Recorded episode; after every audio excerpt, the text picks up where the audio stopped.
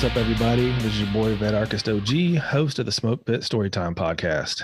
Well, this is season two, episode two. The uh, the awesomeness going. I've got my my friend here, Collapsitarian fifteen, um, at the Free Rifleman from Twitter. What's up, brother? How's it going? Oh, it's going. About to take a nice uh, sip from this Miller High Life. Oh, nice. Yeah, I I just I just had delivered to me a new bottle of Maker's 46, which is one of my favorite favorite bourbons. Dude, I love that one. Showed oh up just in time. This is a great I'm I'm telling you, brother, let's toast the collapse right now. It's Hey. it's cheer. Hey, cheers to the opening of the Cat- Collapsitarian Olympics. May We are in it. may the odds ever be in your favor.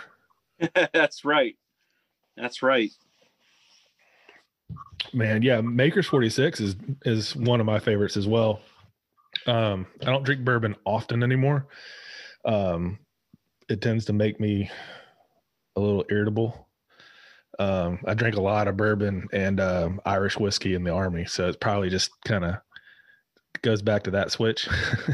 Oh yeah. See, in, in my army days, um, I was a beer drinker probably 95, 99% of the time.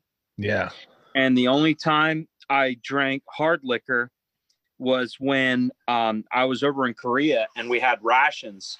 And so you can only have so much beer and you can have so much liquor.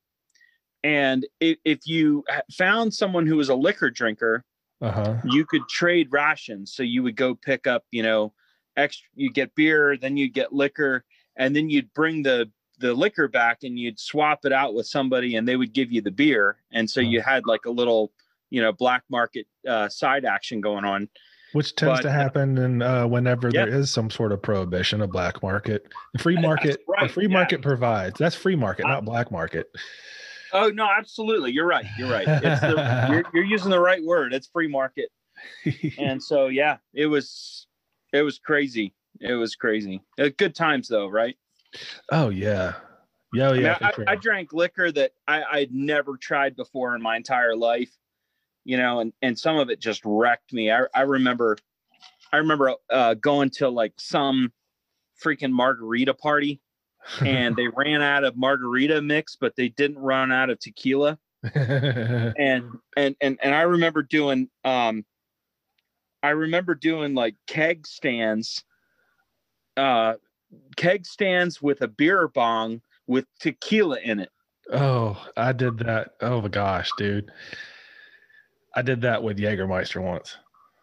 and and then I remember the next morning, my my platoon sergeant came to check on me. Now I know him still to this day. I could actually pick up my phone and call him. I, I have his phone number, but um, it, it's really funny.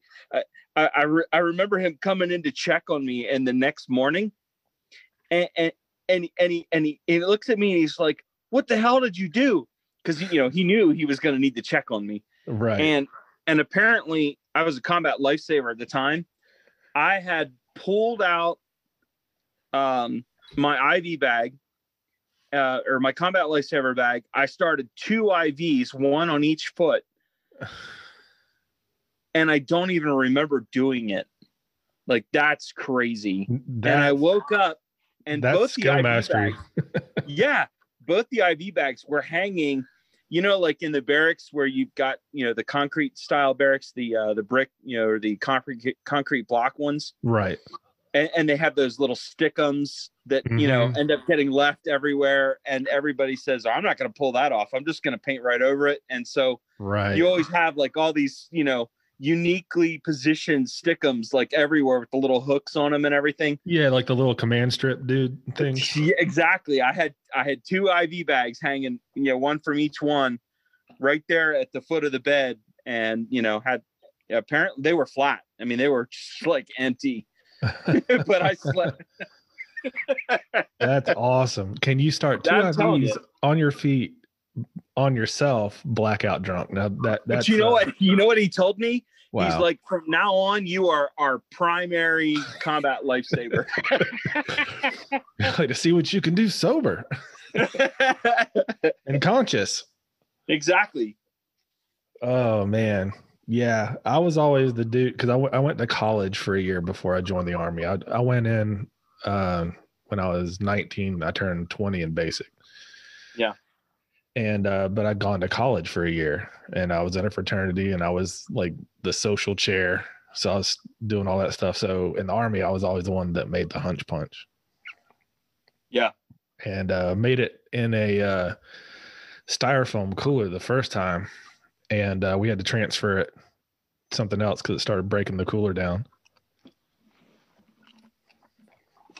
But uh, it was funny because people were like, man, there ain't nothing in this.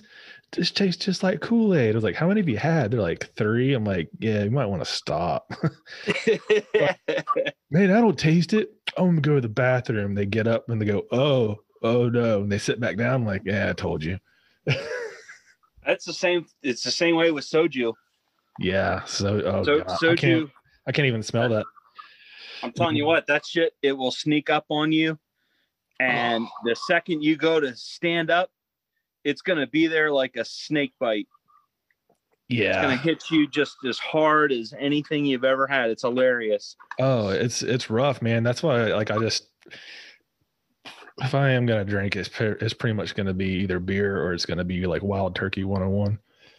Yeah, just I you know you stick with what you know and you stick with what you can manage, Yeah. and then you just learn how to get away from the stuff that you can't. Well, the thing about the Wild Turkey 101, I know what's coming. Exactly. that stuff makes no bones about what what's going on. Right. Yeah. Exactly. Exactly. Although, I, I did an interesting experiment though. I uh, last year I brewed I brew my own beer from time to time, and uh, I brewed a bourbon barrel stout.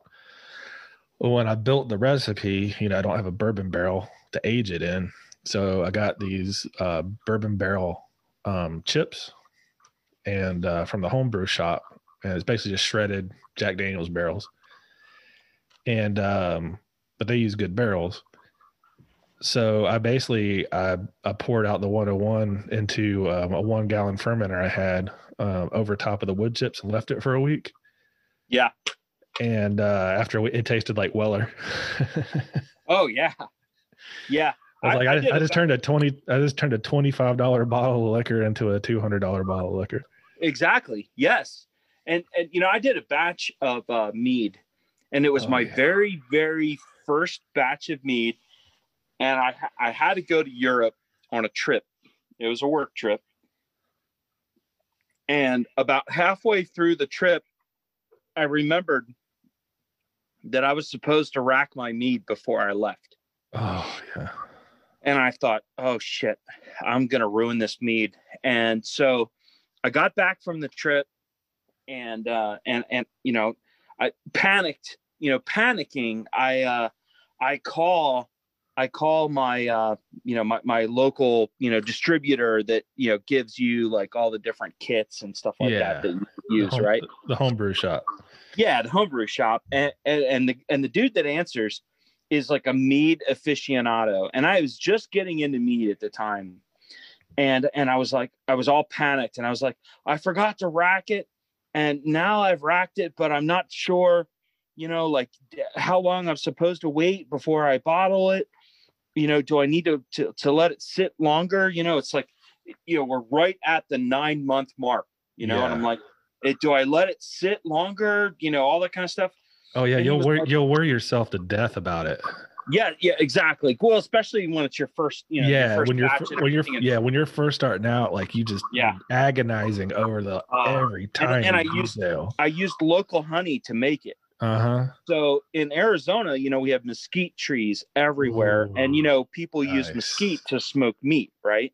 Oh yeah. So, so we have mesquite trees, and I used Africanized bee honey in in this in this in this uh and I had no idea. I was like, oh, you know, he's like, oh yeah, no, it'll have a nice smoky flavor, really good. Some people really like it. And so I went ahead and uh, and he told me he's like, go ahead and put the hydrometer in. So I, I put the hydrometer in. I don't remember what the count was, but I want to say it was like 16 or 17 or 18. You know, and and I, I gave him the number, and he, I, I said, you know, is that is that is that good? He's like, hell yeah, it's good. he's, like, he's like, you need to bottle that now. He's like, try a little bit, see what you think. And I poured, I poured a little bit. You know, I did a five gallon carboy Yeah. and uh and and and i i poured a little bit and i tasted it and you know it took me right back to drinking uh whiskey sours Uh huh.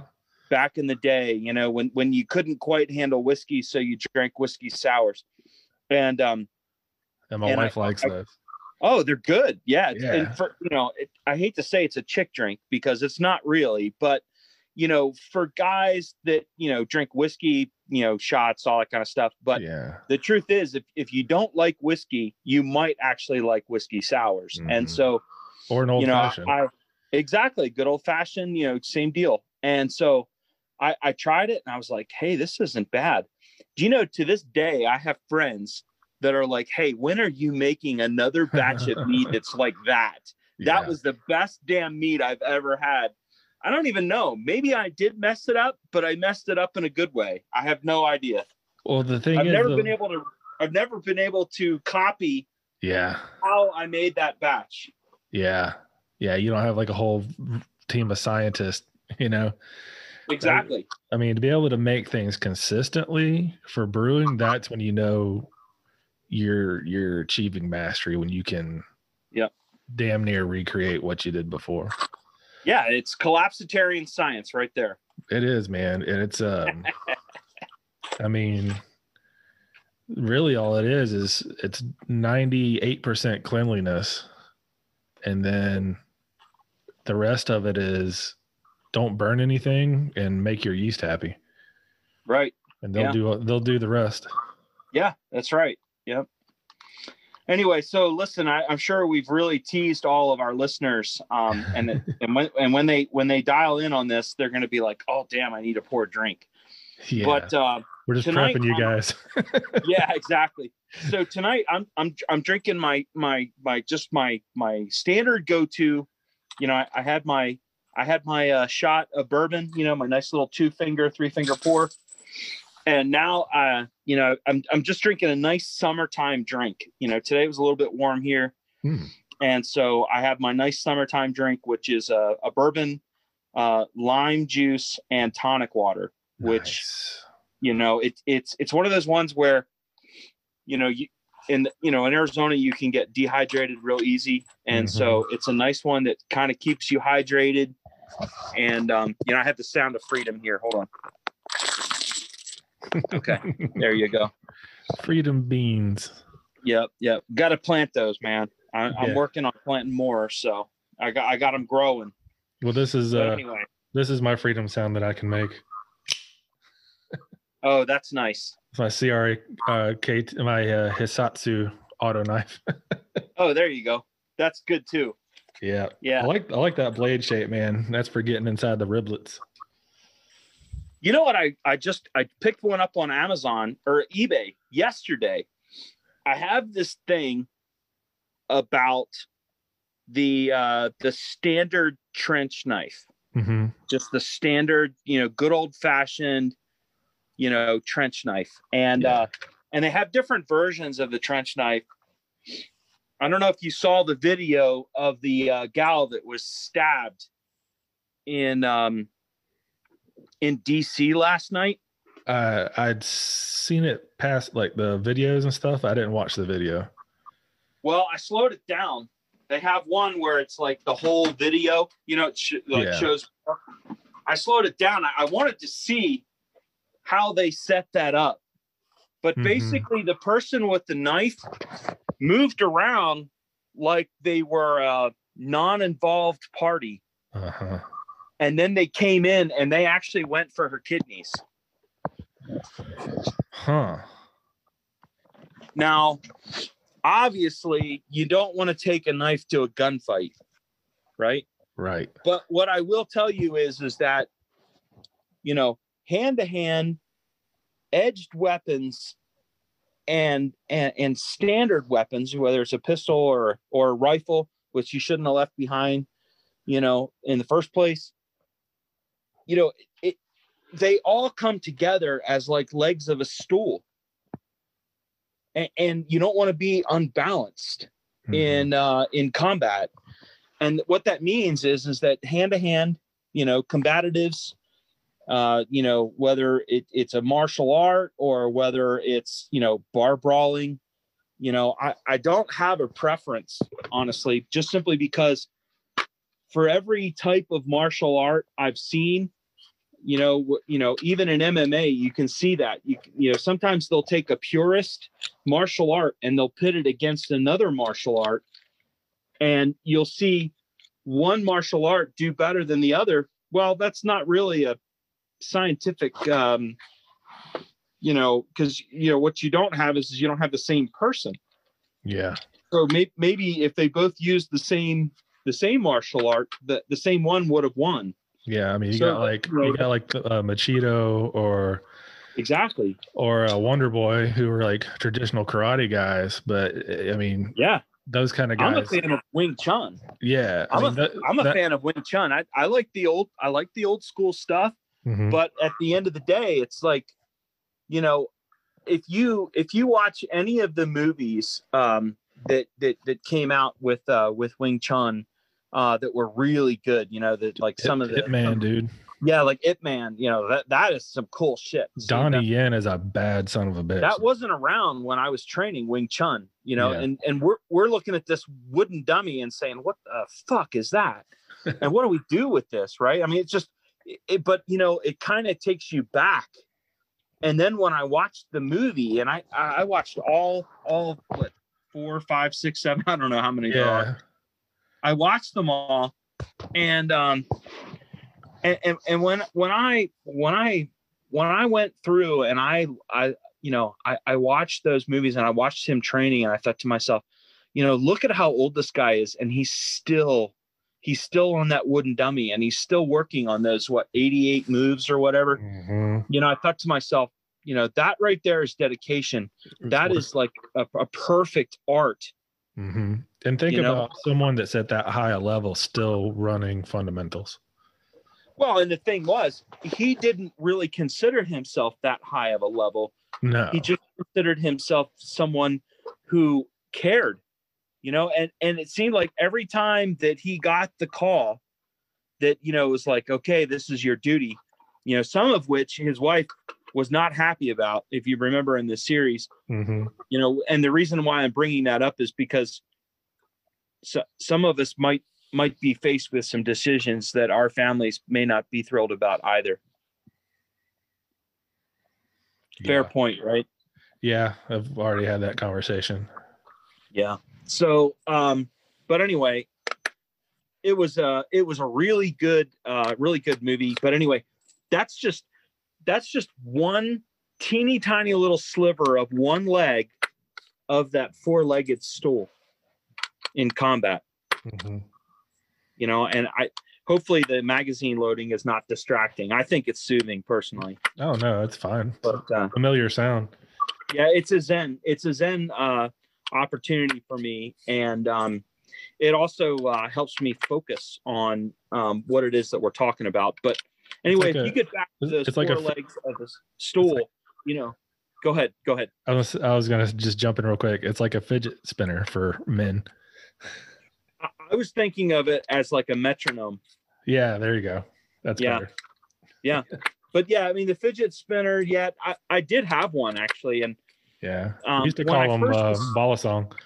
yeah when i yeah because exactly because you know some meetings that i go to you know conference rooms and stuff like that not exactly the place that want people want to see like balisongs and stuff like that brought out. Um but but a fidget spinner uh worked out for me pretty well. Um you know it's it probably looks weird because somebody's like well what's he doing under the table? Tubing. yeah exactly. Is just never mind. You keep your eyes on the uh on the screen Just look me in the eye. That's right. yeah. Hey, did you see? Did Did you see the uh, fingerprint stamp card uh, floating around that said uh, "Dear ATF"? No. Oh man, oh, it is so funny. So somebody took a fingerprint uh, card, and it, it has "Dear ATF" atop uh, atop of it, and, and then and then and then they took they took and, and and got ink on the end of their member and did a mushroom stamp in the middle of the freaking and I mean it's not even like solidly upright properly on the fingerprint card, but it's hilarious. Oh my That- gosh. That's awesome. Yeah. I, I loved it. I mean, literally to me, that's like the meme of the year. And it Oh, was yeah. and it was dropped perfectly, perfectly timed because people are like, oh shit, what am I gonna do with all of my uh, AR pistols I built? Yeah. I guess know you what I have to use them. Yeah. Well, yeah, that, that's that problem solved. Yeah. You know? I've had a, you know, I, I even said the joke before, but I just never like I said I've you know, but you hear this all the time. Oh, I lost all my guns in a fishing accident, or I guess it's time to start burying them in the backyard. I'm like, if it's time to bury them, it's probably time to use them. So I have an addendum to that because you know I I've said both. Okay. Yeah. So I, I'm not I'm not innocent here, and I'm not guilty in either uh, in either assessment. But what I will tell you is, if you have intentions on using versus burying, there's there's one thing that you might want to consider, and that is maybe the extras get cached somewhere Mm-hmm. so that you have them for later Mm-hmm. or for others to use if something happens to you. Right. You know, That's- I mean, that's a good idea. think think about it and and consider it you know i kind of look at it as like it's like a trust fund right Right. you know the whole idea of having a trust fund is that um you know when you die the government doesn't come in and take possession of all of your property Right. it it it, it, it everything belongs to the fund or the trust rather you know the trust Mhm. and so if you consider, you know, a trust being, you know, it's in a sense, it's kind of like a um It's like a savings account. its, it's its own entity. yeah. In in other words, like you know how like corporations are technically considered a person. Right. That's how I did. Right. The, that's how I did the NFA stuff. Yeah. And so a, a trust is the same way. Yes. And an NFA trust is the same way. So, but if you consider that, you know, if you've got friends, if you've got family, uh, different things like that, you know, probably start reading them into some of these programs that, uh, that maybe you have tucked away to where when it, when it's time, you know, and something does happen to you, you know, it's not like every single firearm that you owned is sitting in a safe that no one has a combo to. Right. Yeah. You know, think about it this way, and, and I hate to go back to Walking Dead, but there's a, there is a scene where they're actually uh, going and uh, cracking safes, opening safes, maybe drilling safes. I don't know what it is that they were doing, but they were pulling things out of safes, and of course, you know, they're finding silencers, you know, or suppressors and and and and different things like that, different NFA uh, type items that are uh, that were kept in safes and stuff, and and that it may be valid in the fact that he was the sheriff. He might have actually known where those things were kept, Mm-hmm. and if those people were gone, then you know he would go, you know, retrieve them for what they had coming ahead. But um, and you know, suppressors definitely have their tactical advantage, right? Oh yeah. you know they are definitely a uh, a um, a uh, a mul- you know a multiplier in that in that regard. Um but you know think about it from that perspective and think okay so the shit has hit the fan and and maybe something's happened to you. Does the rest of your team or your you know even if it's your inner circle of your team or whatever did they have the ability to carry the mission out without you just mm-hmm. like you know as ncos you know we were taught you know train train train the dudes below you what your job is and then learn the ncos job above you what their job is so that if something happens to you or something happens to your boss you know you you know they know exactly what they need to do to step up So sorry, I, I know these are some heavy these are some heavy notes right here that we're talking about. But I think it's something that if we don't start talking about it, even amongst ourselves, amongst our friends, you know, our family or whatever, you know, it, it these are things that probably you don't want to miss out on. Yeah, because you can you can be rest assured that uh, other people are having conversations. You know. Well, you know, the thing is, is that you know we don't know what is in our future. We really don't. You know, if if I if I knew, you know, and it's it's scary the number of people that have come back to me and said, "Man, you called it, Skip. You nailed it. You mm-hmm. got this." And, and the thing is, you know, all I'm doing is looking at what the potential for what for what could happen, and I'm picking the worst outcomes of that and that's what I'm trying to prepare for. Right.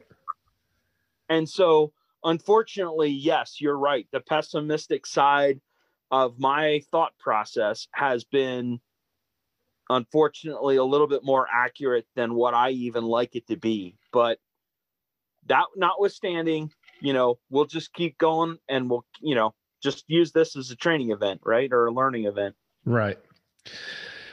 Yeah. Yeah. I started, uh, I picked up um, the Concrete Jungle and Prairie Fire, and I've been reading those. And uh, yeah, shout out to uh, Clay Martin. Um, you know, I really enjoyed that podcast that you guys did. He did a really great job. Yeah, I, I enjoyed it as well, and um, I'm glad you liked it. I did. Sometimes I feel, uh, and I was this way when when you first came on the show. I feel like when I'm interviewing somebody that uh, that I admire or respect, at least the first time.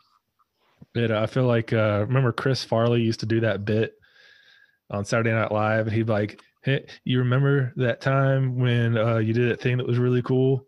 Yeah, that was the best." he's like, because he, he's all nervous and shit. that's funny. So that's how I felt like I sounded in there. oh, I, it didn't sound like that to me at all. It's just you, you do a real good job of, uh, of you know, when you're uh, when you do podcasts, and you know, I, I've never actually been the person that hosts the podcast. I always tend to be the person that's like, yeah, sure, you know, that's because all the hard work is on your end.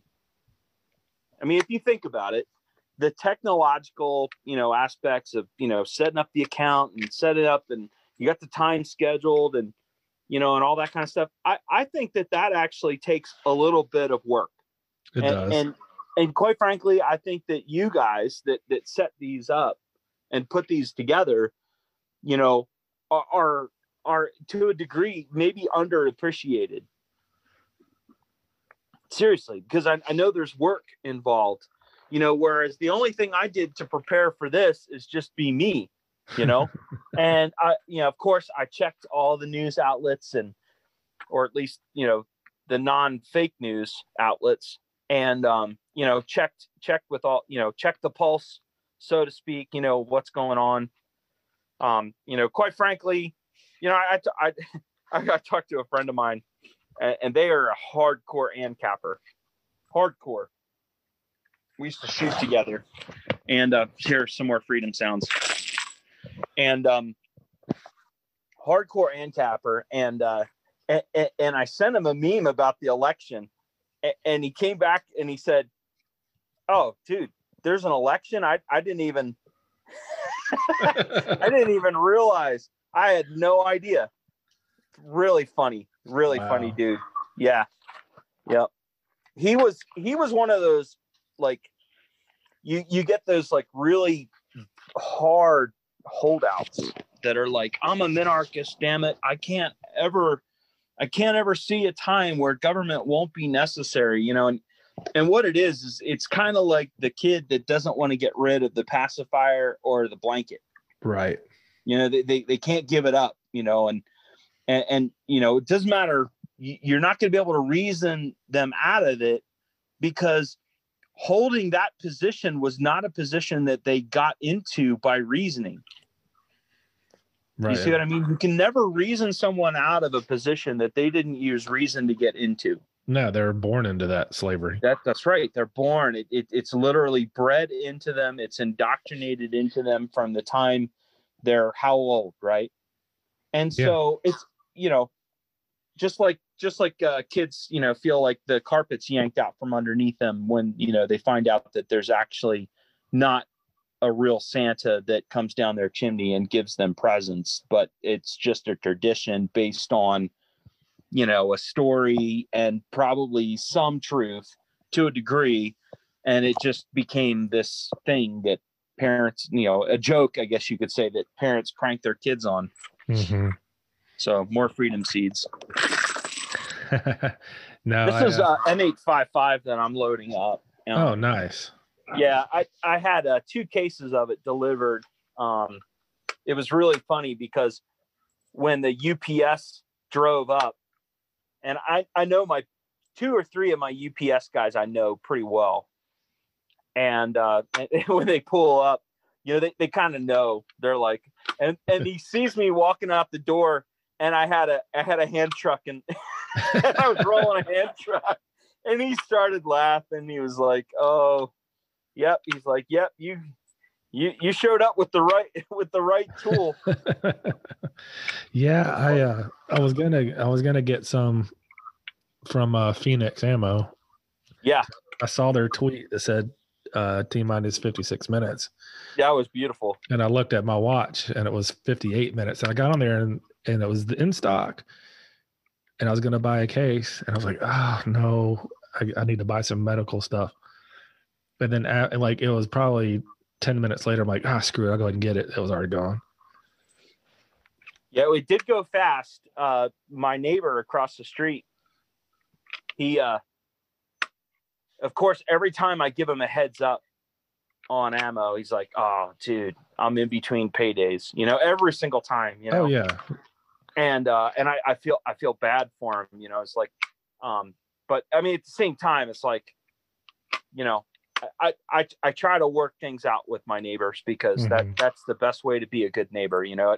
Oh, yeah. I'll, I'll have them I'll have them show up and uh and they'll be like, "Hey, uh we were up at this place and they had this new bourbon that I've never heard of or whatever and I was thinking about you and so, you know, you've done a lot to help us out." So they'll literally just hand me like I don't even know what they paid for it. I sometimes I'd feel bad if I did. And uh, you know, they'll, they'll give me a bottle of bourbon or something like that and I'm like, you know, I, I have to return I have to return the uh the the favor, you know. yeah. I mean, it, these are these are these are my bros. Yeah. I've been, So I've been trying to talk to my neighbors a, a lot more and uh yeah, I forget what happened. We were talking the night before we were all standing in the garage drinking beer and just I think I went off on agorism and voluntarism and abolition of you know, all that stuff and Yeah.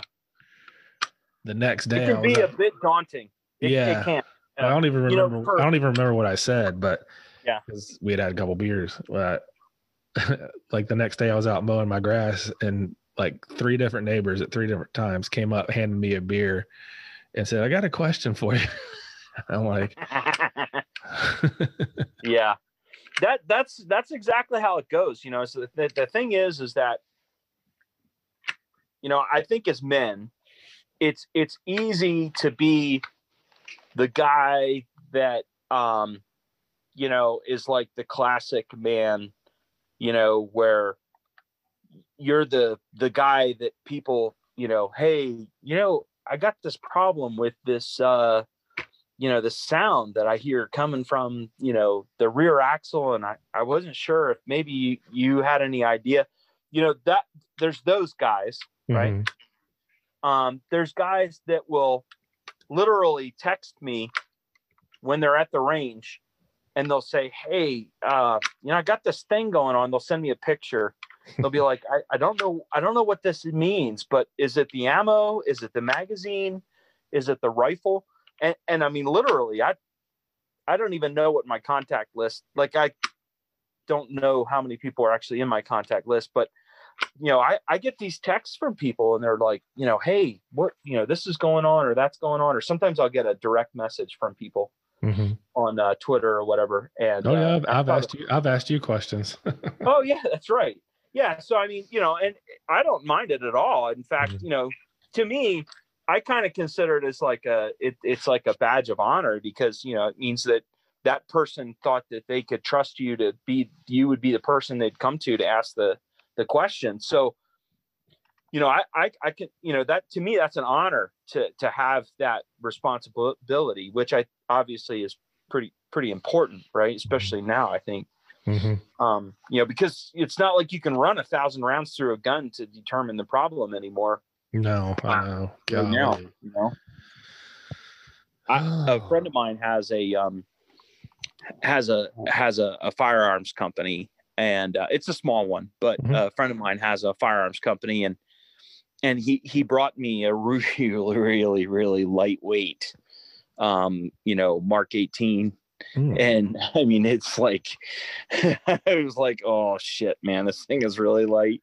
I would freaking love this thing um and you know lightweight bolt the whole bit right oh wow and um and and uh you know i i was talking to him about it and he was like oh yeah he's like well this bolt you know has been like it's been uh, it it's been tested for two hundred thousand rounds or two hundred fifty or something, and I was like, holy shit! I was like, man, like oh, how much did that cost? You know? And he was like, oh no no, he's like the customer, and I won't say who the customer was, but right. you could probably imagine. Mm-hmm. Um, he says, oh yeah, the the customer provided the ammo. It was part of their uh, part of the contract, and I was like, wow that that's amazing.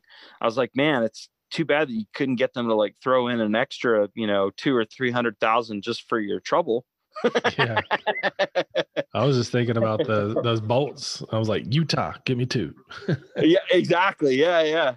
Yeah. So yeah, yeah, yeah he gets really good prices on parts. And so every now and then, you know, I'll float him, you know, I'll, I'll float him a, a Hamilton or or a, a Jefferson or a couple Jeffersons just to see, you know, if if if he can uh, hook me up with some parts and stuff. Every now and then I get some pretty decent parts for some low prices or whatever. But most of my parts, I I just I just suck it up and go to Brownells because I'm mm. kind of picky, right. and I, I, like specific things. Um, you know, Big Daddy Unlimited has had some pretty good deals lately. Yeah, there's nothing on there right now. No, that's where that ammo came from. Yeah, I keep I kept I keep going on, keep going on, but there's nothing. I did order a bunch of magazines though. Yeah. Well, I don't know if you know because you, you were busy today. Um, one of the things somebody asked me on Twitter was, you know, what's your predictions? And, and obviously they're they're alluding to the uh, you know the Trump the the dumpster fire of an election for 2020, mm-hmm. uh, which 2020 in general is a dumpster fire. And they asked me, they said, um, they said, you know, any prediction? And I was like, yeah, I was like, you know, ammunition is going to continue to be very difficult to find, uh, you know, and um, probably expect to see uh, magazines start to go up in price depending on how things go. And, uh, you know, ammunition and, you know, those types of related items, you know, that, because that that's the way I'm thinking. I mean, I, I'm not so uh, inculcated in the thought that you know if if uh, if Trump wins, then everything will be okay, and if Trump doesn't win, then it's the end of the world. No, it's the end of the world. It doesn't matter. Yeah, either way. Win, because because you already know that shit is going to go uh, sideways and, and in all different directions here pretty soon. Um, for for numerous reasons. I mean, you know, you have you have uh, you have a country that basically hates each other. You do. You have mm-hmm. a country of, that's filled with people that hate each other. Wh- whether it's a good reason that they hate each other or a bad reason that they hate each other, they don't really fully understand why they hate each other, but they hate each other. Th- that's happening. Which is planned. You know? and, which is, and, and, yeah, it's been planned, created. You know, yeah, pandemic, whatever you want to call it, you know, but I mean, you know, you have that going on. You have a a a drastic you have a drastic polarization of ideologies. You know, whether whether someone's a Republican, free market, you know, believes in, you know, individual rights, you know, some of that could be questionable depending on who it is you talk to as a Republican. Um, or or whether you're a person that you know believes that LBGTQ LMNOP rights uh, is more important than you know anything else, and that everyone should be uh, paying for your transition uh, surgeries. You know, at the end of the day, all of this comes at a cost, and that cost is going to have to be paid or defaulted and that default is going to be a very painful default. And the longer the default is waited, or people wait, the country waits, unfortunately, most of it is left up to politicians and appointed individuals by politicians.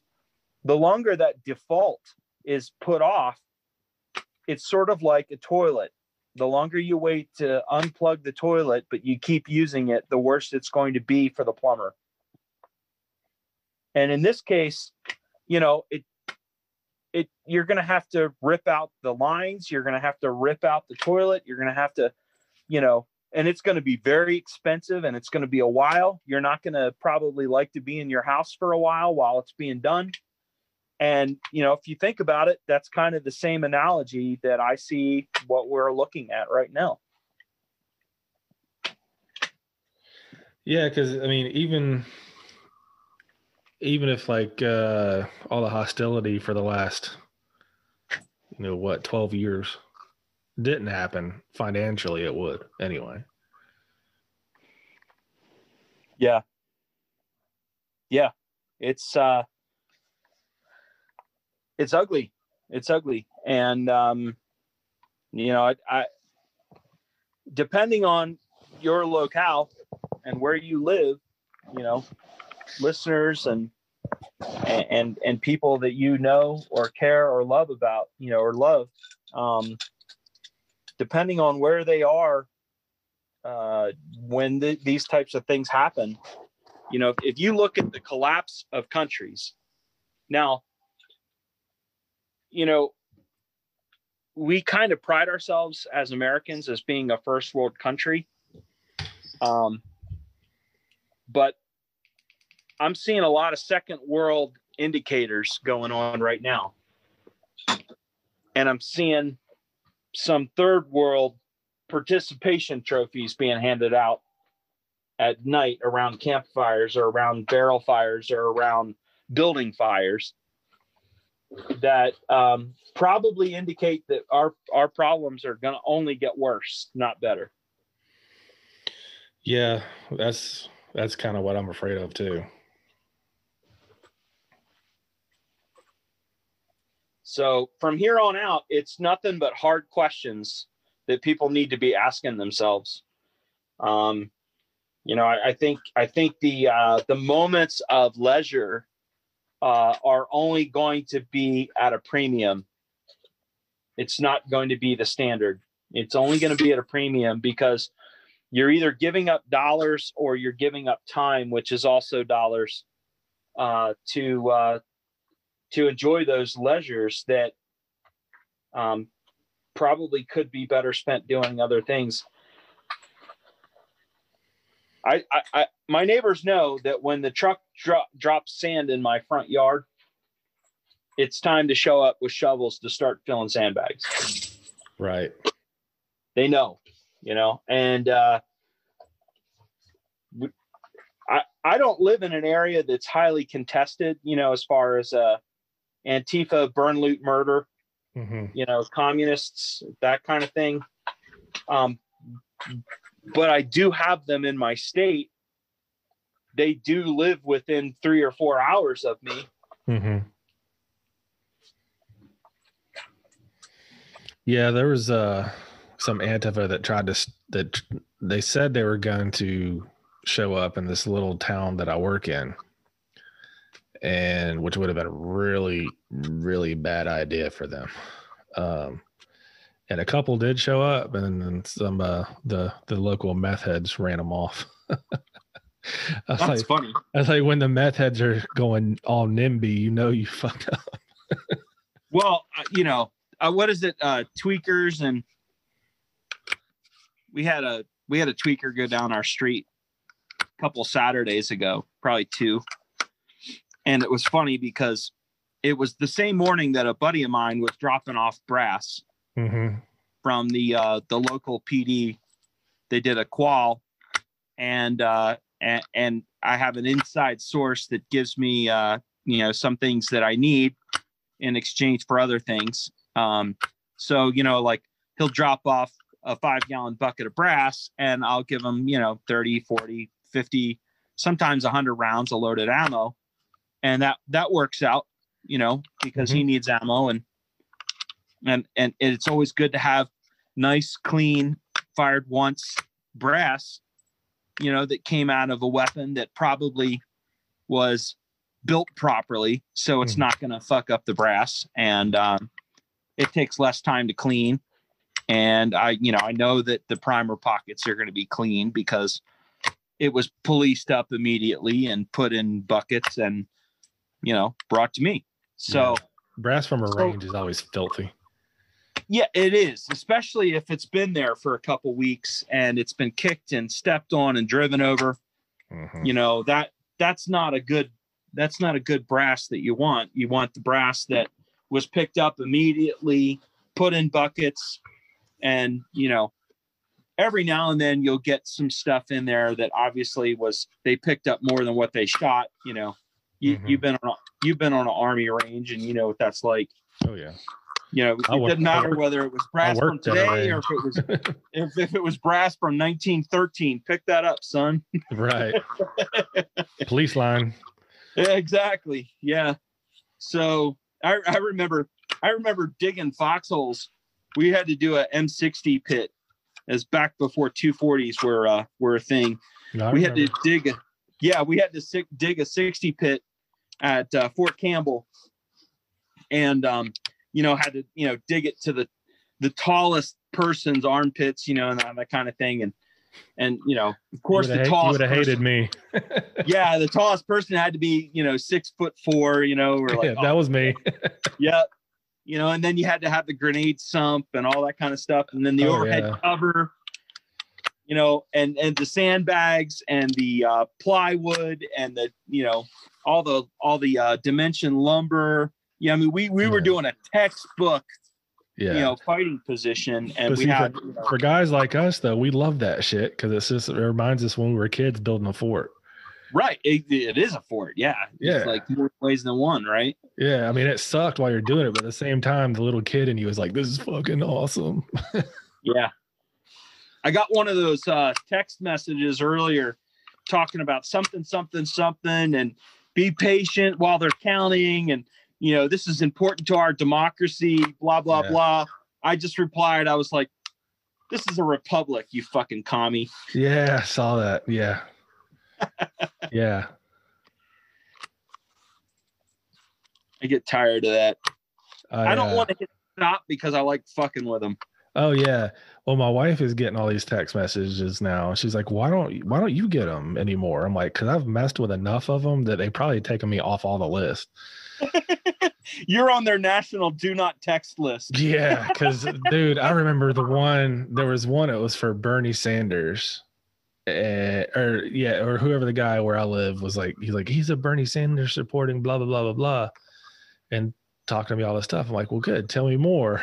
And I'm sitting there waiting because uh, I had a um, recall on my truck, so I'm sitting there waiting, bored out of my mind anyway.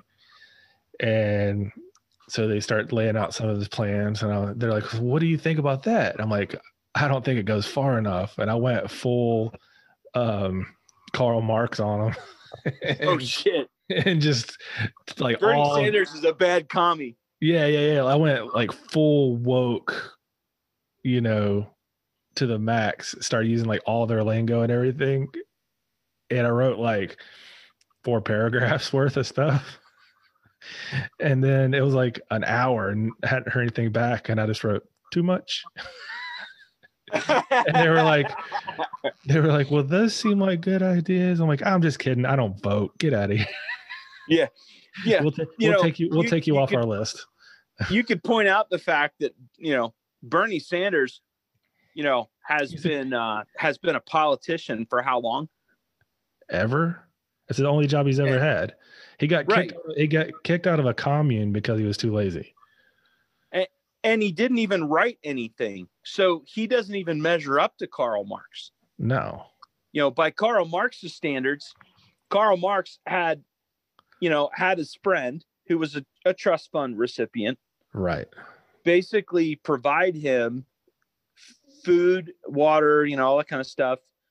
Quasi take care of his family, except for the except for the housekeeper that he knocked up, got pregnant, and kicked out. hmm Right. But but he obviously could afford a housekeeper, Right. right? Not doing anything, he could afford a housekeeper. But he came from money too, though, didn't he? Well, not really. I mean, he may have come from money, but it doesn't mean he had money of his own. No, no, no, no, no. But I'm just saying know? he he he he didn't really have to struggle, and he was a he was a total mama's boy.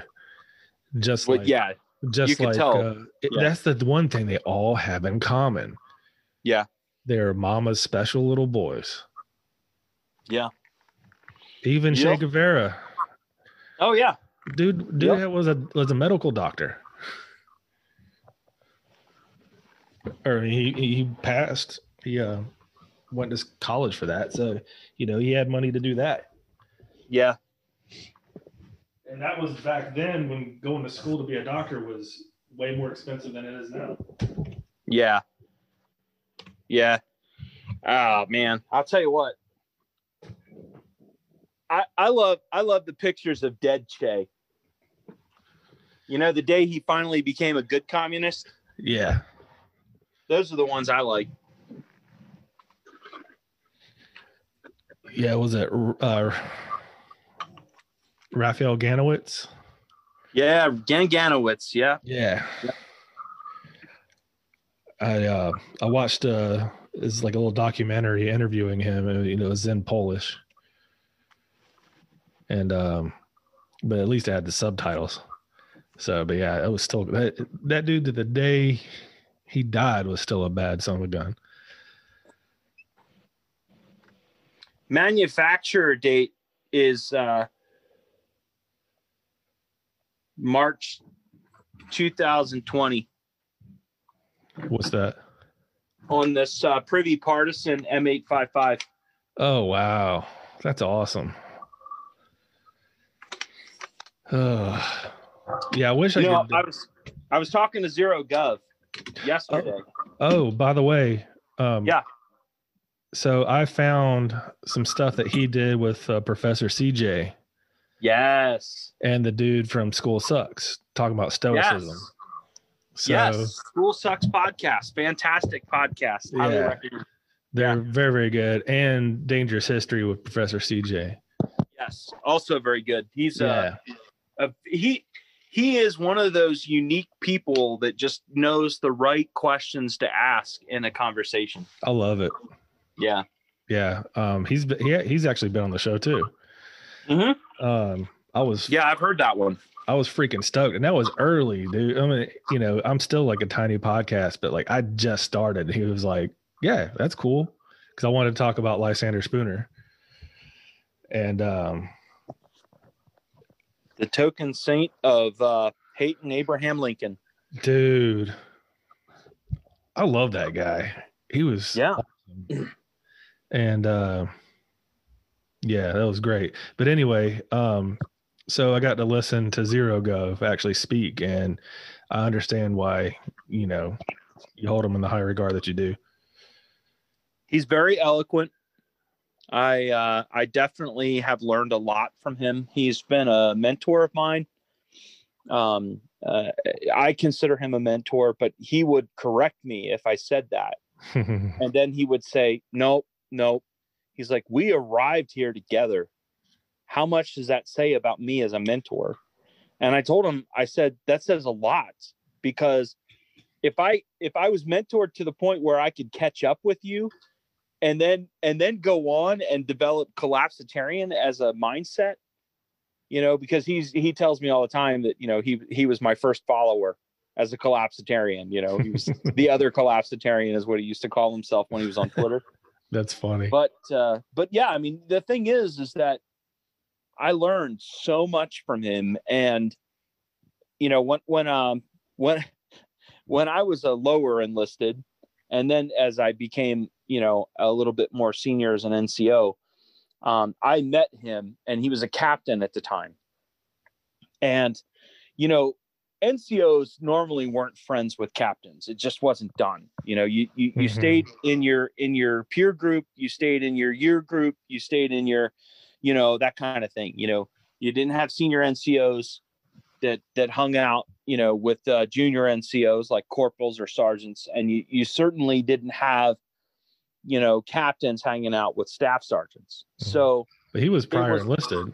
He, he was prior enlisted. Yeah. And I think that's one of the things that we had in common. The other thing that we had in common was weapons. Mm-hmm. We met on a range. And so we just sat there and talked about different types of weapons, different loads of calibers, um, and all that kind of stuff. And he he liked my um, my understanding of spatial relationships when it comes to weapons, where he is uh, academic. Uh, he's a master academic uh, academician, I guess you could say. I mean, he's he's read more books than I've stood on. You know, I mean, seriously. Um, I mean, it just blows my mind when I go when I go to his house and you know we walk into his library or whatever. You know, I I just look and if if it if it weren't for the fact that I've known him for as long as I have, I would be very intimidated because anybody who has that many books and has read them and can actually sit and debate or discuss the points of each book without actually prepping, you know, in any way for that discussion. You know, I would just pull a book out and I'd be like, "Oh yeah, this is really cool." And then he would give me a whole, you know, explanation of the, the the the the, important aspects of the book and and I would look at him and I would say thank you for that because now I don't have to read this book because I could never catch up to him when it came to books. Yeah, we would get a book at the same time, and uh, you know, like on a Tuesday, and and and I'd bump into him on a Sunday, you know, at the gym or whatever, and he'd be like, "Oh, hey, did you finish that book?" Finish that book? I haven't even opened it you know, and, and he's done. He's moving on to the next book. And he and he can teach it. yes, yes. So I mean, to me, there's a lot to be said about that. You know, I, I definitely consider him a mentor and a friend. Um, and I, if he ends up listening to this podcast, I hopefully he doesn't take offense to me calling him a mentor. But you know, he, he's a little bit older than I am, but uh, I've learned a lot from him, and we've become really good friends now i mean he's doing his own gun gun work and everything. I used to build his guns and now now he's doing his own stuff. I mean, That's he's awesome. really he's learned a lot uh, in that regard. Yeah. Well i really enjoyed listening to him and uh, i had to go all the way back to 2015 and 2014 but uh, yeah he's he's kind of taken a break from that. Um, yeah. I won't i won't go into too much detail in the podcast as to why but right no, we've you know, talked about it before because I was I, yeah. was I was wanting to know if it, if there was any way he would do mine, and uh, we. Oh yeah, yeah, yeah, yeah. It's just you know I think if I can summer summarize it so that it doesn't leave anybody wanting, uh, essentially, as you get a little bit closer to your retirement, you uh, want to make sure that you maintain that retirement and not lose it mm-hmm. for some type of political or in this case it's apolitical right? Because we, right. we have an apolitical position in the belief system you know? I mean it doesn't mean that that's, i won't that, that's her, that's heresy though to the cathedral. Yes. It doesn't mean that i won't side with republicans when it comes to communism. Okay? So you know like you've seen the memes that i made about myself me and four memes yeah you know and it, and, it, and it shows like me when it comes to you know socialist or communist breaking the nap and that kind of thing you know and, and i go like full you know full right wing kind of deal you know as far as you know top right corner of the uh of the libertarian uh you know spectrum the thing is is that I, I, I, I go back to my conservative, um, you know, Red Dawn scenario.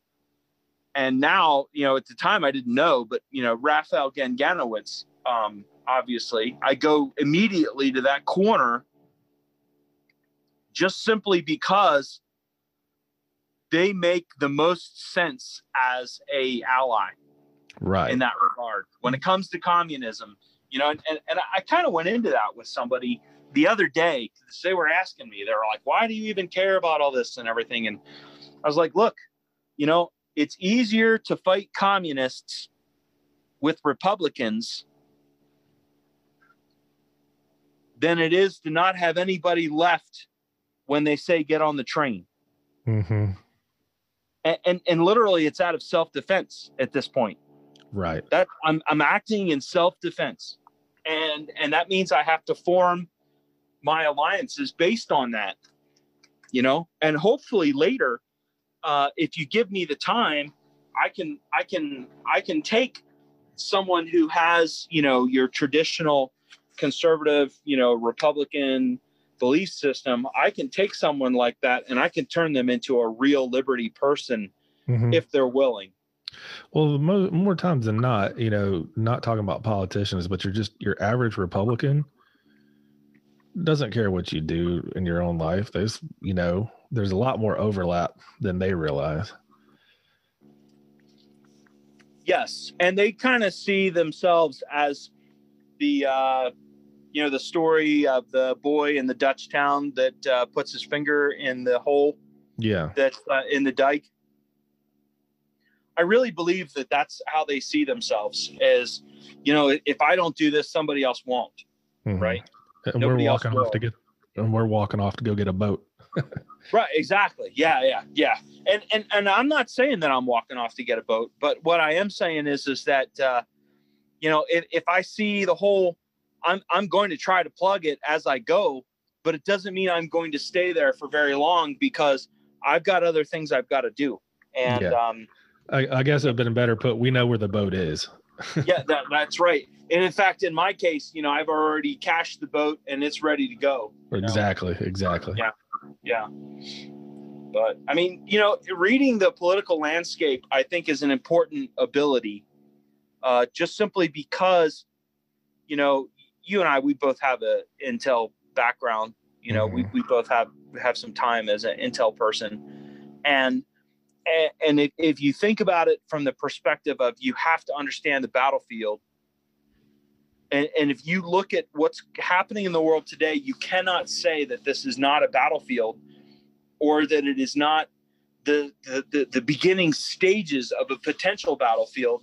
Um, I would tell you that I, I just don't know how this country is going to get past the absolute extreme dichotomy that exists right now without violence and especially when the left is is the the guiltiest party of the violence already.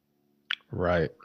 You know if uh and and you know this this is for all of our listeners too but i mean think about it. I don't know a single person that's gone out and and and, and uh and committed a you know a, a- a crime against someone because of the color of their skin. Mm-mm. You know, or gone out and said, you know, I don't like this person because they're this or that. You know, they're they're they're a they're a Greenpeace person.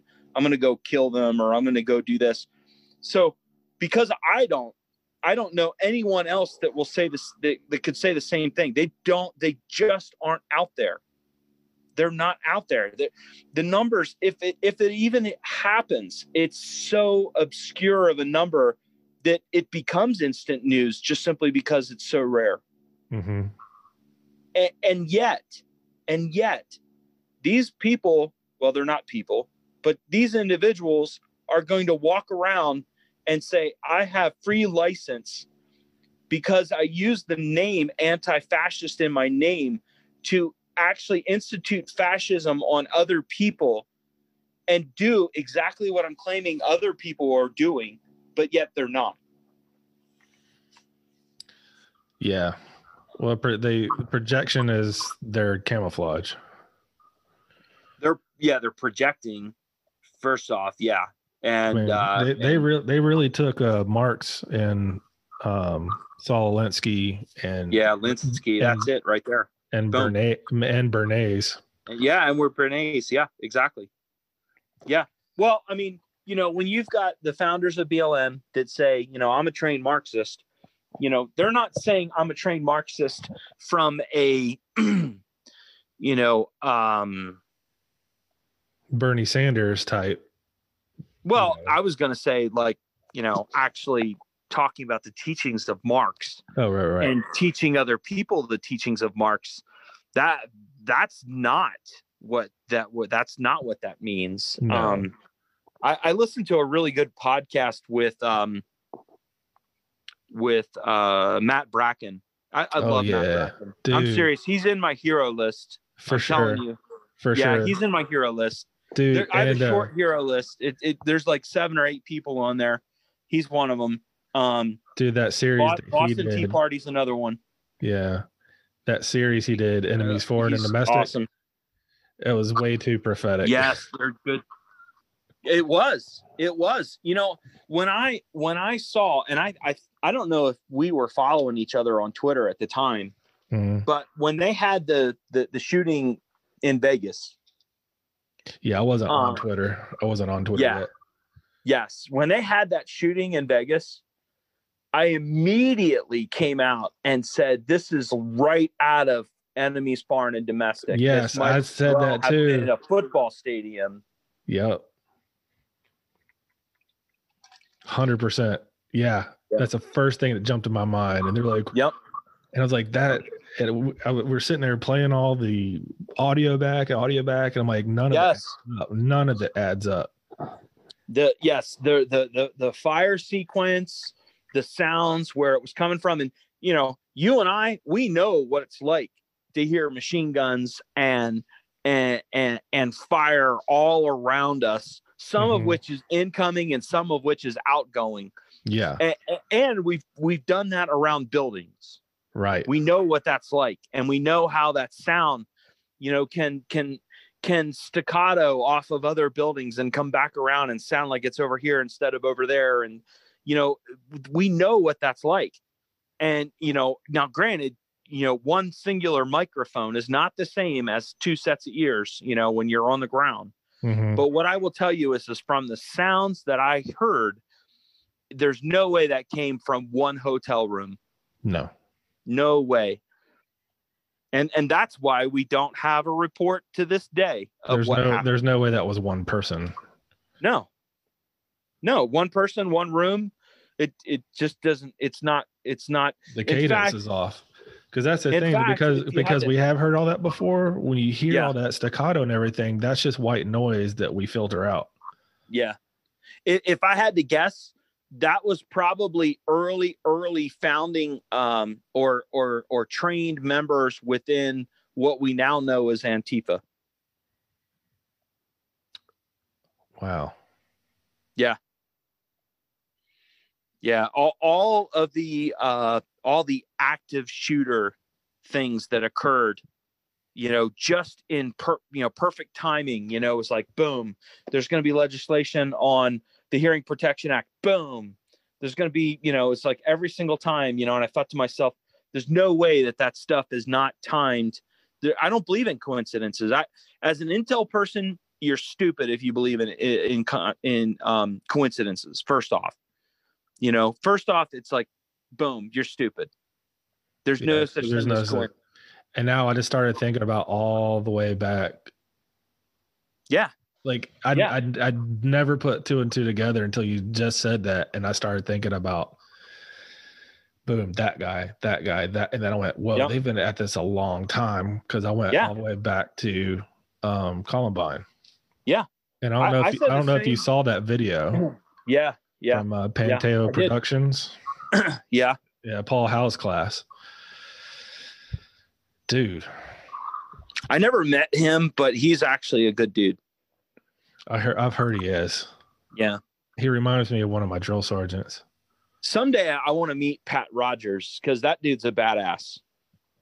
he's he's one of those guys that you would never ever peg as a dude that could just cut you in half faster than you could do anything else to him. Like when you look at him, you're just like, oh, this is a harmless old dude, you know, boomer, blah blah blah. But you should see that guy shoot. He's amazing. I've never met him, but um, but some of the classes I've had are people who took or worked under Pat Rogers. So Yeah. you know there there there's some genuinely good stuff in fact that's why i went bcm early was just simply because that's all pat rogers ran Yeah. in When- uh in his did- course was uh was uh you know bcms now he passed away, didn't he? if he did i wasn't aware I thought that was a couple years ago. He was the dude that was a vet, and then he was like NYPD or something like that. uh no eh, he was eag tactical is the name of the company that he had now you're gonna make me look i gotta look Okay. I'd feel terrible if I didn't know that because I've always been a fan. So I'm thinking it was a couple years ago. I could be wrong. Let's see.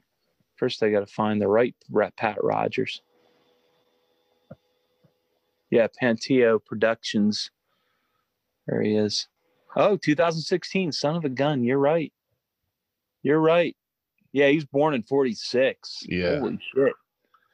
Dude, Yeah, he's I didn't know freaking that. Damn. He's freaking hilarious. Yeah, I didn't know that. Yeah. Damn it. Yeah, he was uh, Marine Corps. Yeah. Clint Yeah. Smith is another guy I would I'd like to take a class with. Oh man, I, I'll tell you what. If I started doing that, you know, and trying to get a class from everybody that, you know, I'm like, hey, I want to learn something from them. I want to learn something from them. I would be so out of money. Oh, I know. That was I mean, I just- like that was always my lottery dream. Yeah, yeah, And dude, like Massad Ayoob, I think it'd be cool to take a class from. yeah. You know, I, I, I have two cool. classes from him. Yeah, Oh, really? yeah, yeah, yeah. He just he's cool as hell, and the way he talks, he reminds me of my grand uncle Bob, who, um, when I was a kid, it was us, and then our we lived beside our grandparents, and then on the other side of a stocked pond, a huge stocked pond, was my uncle Bob and everybody. But he was uh, Korean. Uh, he was in the Marine Corps. Korea. He was in Korea and Vietnam. Yeah. And um, drills, you know, drill instructor, Marine Corps rifle team, all that stuff. And uh, he's the he's the reason I'm in the to guns as I am. Now I don't know if you knew this or not, but uh, the guy that uh, stopped the Gifford shooting Yeah. here in uh, Arizona, Right. he was concealed carrier or car- you know carry person hmm um they did an interview with him and Massad Ayoob happened to see the interview he Mhm. already had a class scheduled down here in Arizona and he reached out to two people and said make contact with that young man and get him in our class I'll cover his fee they did that for two people in our class. Wow. So, I mean, what what he did was he saw a guy who did the right thing but maybe didn't really know what Yeah. he should or shouldn't have done had the situation been different Right. and said, "You know what? I'm going to cover his fee. Don't worry about it. Get him in the class." And so they got him in the class and you know, this is not to embarrass the person, so I'm not going to mention their name, although most people could probably look it up and figure it out. But at the end of the class, we did several different things and one of them was we got this kid a good holster, a decent decent holster. You know, because he was using, you know, like an Uncle Mike's or something like that. freaking Uncle Mike's or Fobus Yeah. or you know something really shitty. Yeah, because you know. I, I listened to the uh, because Massad interviewed him too, didn't he? Oh yeah, yeah, For he the- did. Yeah, 'cause you're they, right. They had the uh, Pro Arms podcast, Yeah, Yeah. and uh, Yeah, I used same- to listen to that years ago. guy. Yeah, yeah, Yeah. And uh, man, I love that interview he did with the guy that um, was it one of the FBI agents for the Miami uh, shootout. Oh yeah, the Miami shoot. Yeah, yeah, he does some really good interviews too. yeah, Um, I'll tell you what though, watching him on video and actually hanging out with him in person, like you know, you were talking about the uh, you know, the Tommy boy, you know, like, hey, you remember yeah, when yeah. you know, it's like, oh my gosh. Uh yeah, there's a little bit of that going on. I'm I'm kind of that way whenever I'm around um Bob Keller. Yeah, A- and and I and I try to have to like pinch myself, like, okay, stop it, dude. You're 49 freaking years old. You're not like some little kid that has a bromance with with uh, Superman. Okay, just stop it. but you are. But I mean, this, but this, I mean, this guy has, you know, probably killed more people than you know have died of cancer. You know, I mean, it's just like the freaking. He is. He is literally like the person that if they made a movie, they probably could not put in the movie all the cool shit that this dude has done. yeah, Right. dropping bodies So- like chol- cholera. Oh my gosh. Yeah. And it is funny because in the um, you know, when you have a class with these guys, right? They you get all the little nitnoid comments and discussion things that you would never read, you would Mhm. never find on a video. Like it, it just like little pearls that are like hundred pounds, right? You know, like Mhm. he drops it like it's a hundred, like it's like it's a little pearl, and when it lands on you, you're just like, oh my god, this thing's freaking huge. This is like a huge knowledge bomb, right? Yeah, you know i mean just simple things that he would say that i it made me go back and completely just like reassess every single piece of kit that i wore that day. And then the next day i made a change and he came over to me and he was like i noticed you don't have any of your pressure switches for your light. And i was like no i i went ahead and and and pulled him off last night you know and and he- and and you just kind of nodded like all right you know like kind of like okay I, I made an impact right here you're listening. Yeah, you know? Yeah this this guy's listening. He's got it. He he gets it you know? So it was kind of funny you know? And that that's not saying that people who have pressure switches are are are bad. Um the point is if you only have a white light there's no need for a pressure switch but if you have a, a white light and an ir light and an ir de- you know once you start putting all that extra shit on there Mhm. then you, you probably just need one switch with several different places for it, you know, which uh, I've seen a couple that are actually pretty cool. But uh, but ultimately, you you know the the more the more tactile things that you throw in the mix, it's not it's not stupid. It's not a bad idea. You know, there for a while in gunfights, they were doing this uh, this whole you know oh you know everything needs to be uh, large motor movements, and there can't be any level of finesse in in your in in what it is you're doing. And um, I remember that period. yeah, and I heard I heard Chris Costa actually. He was at the Shot Show or some show. I don't know. Shot Show's canceled this year, so it wasn't Shot Show, but Yeah, but uh but anyway he was he was kind of dropping pearls of wisdom you know and i i know some people are not huge costa fans but he's still a cool dude yeah. he's still. you know? I mean, he did. I, I he's wanted done some things Yeah, he's I done wanted some to. things you know, I wanted to um, mess with Pat Watson and go, "Hey, do you know Chris Costa? Did you know you know Pat from um, uncensored? Is it uncensored tactical? uh name rings a bell Yeah, he's he does like all the tactical lot picking. He's in the uh, oh yeah he yeah, also yeah, does the yeah. insurgency knitting circle. yeah okay all right Yeah, he was. Yeah, he was. um Yeah, he was in a, a coastie doing all that that crazy, you know, like their special operations stuff. yeah yeah Um, so yeah, yeah i mean I, I do i think it's cool? I mean hell yeah i think it's cool. That that you know that would be a really interesting mission you know especially right now. Can you imagine? Like Oh, can yeah. you imagine right now that that that that, that every single connex or or uh f- you know freight ship that's coming in from china uh or or other ports you know because i mean the thing is, is it doesn't have to come directly from china it could be Oh, you know no. come from honduras or some bullshit like that you know that they're they're not having to spend some extra special attention on some of this stuff just simply because reasons Yeah. You never know. right yeah People get jumpy. and yeah no it's you know i mean I, I can't even begin to tell you how many tom clancy novels are flying through my head right now just thinking about it so Yeah. What uh as you know, former Intel guys were naturally curious. And uh, well and and i'm i'm naturally nosy. Yeah, like i i am nosy. Like when i see somebody do something i ask them why. You know i always want to know the why.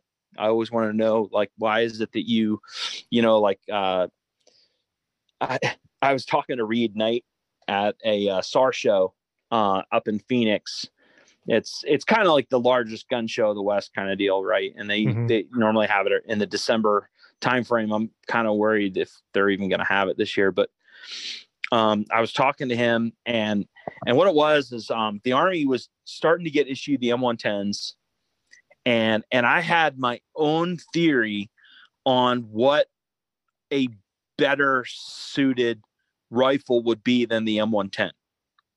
Not necessarily because I didn't want to buy an M110. Of course, at the time I knew I didn't have the money. It was I wanted to do the skip I can afford this version uh, uh, capability wise. And, you know, granted, it might not have as many rounds go through it as an M110 is built to uh, withstand, but I wanted to, you know, do something that was similar. And, you know, at the time, there was not a ton of 308 interoperability uh, out there. You know, that you either bought a 308 AR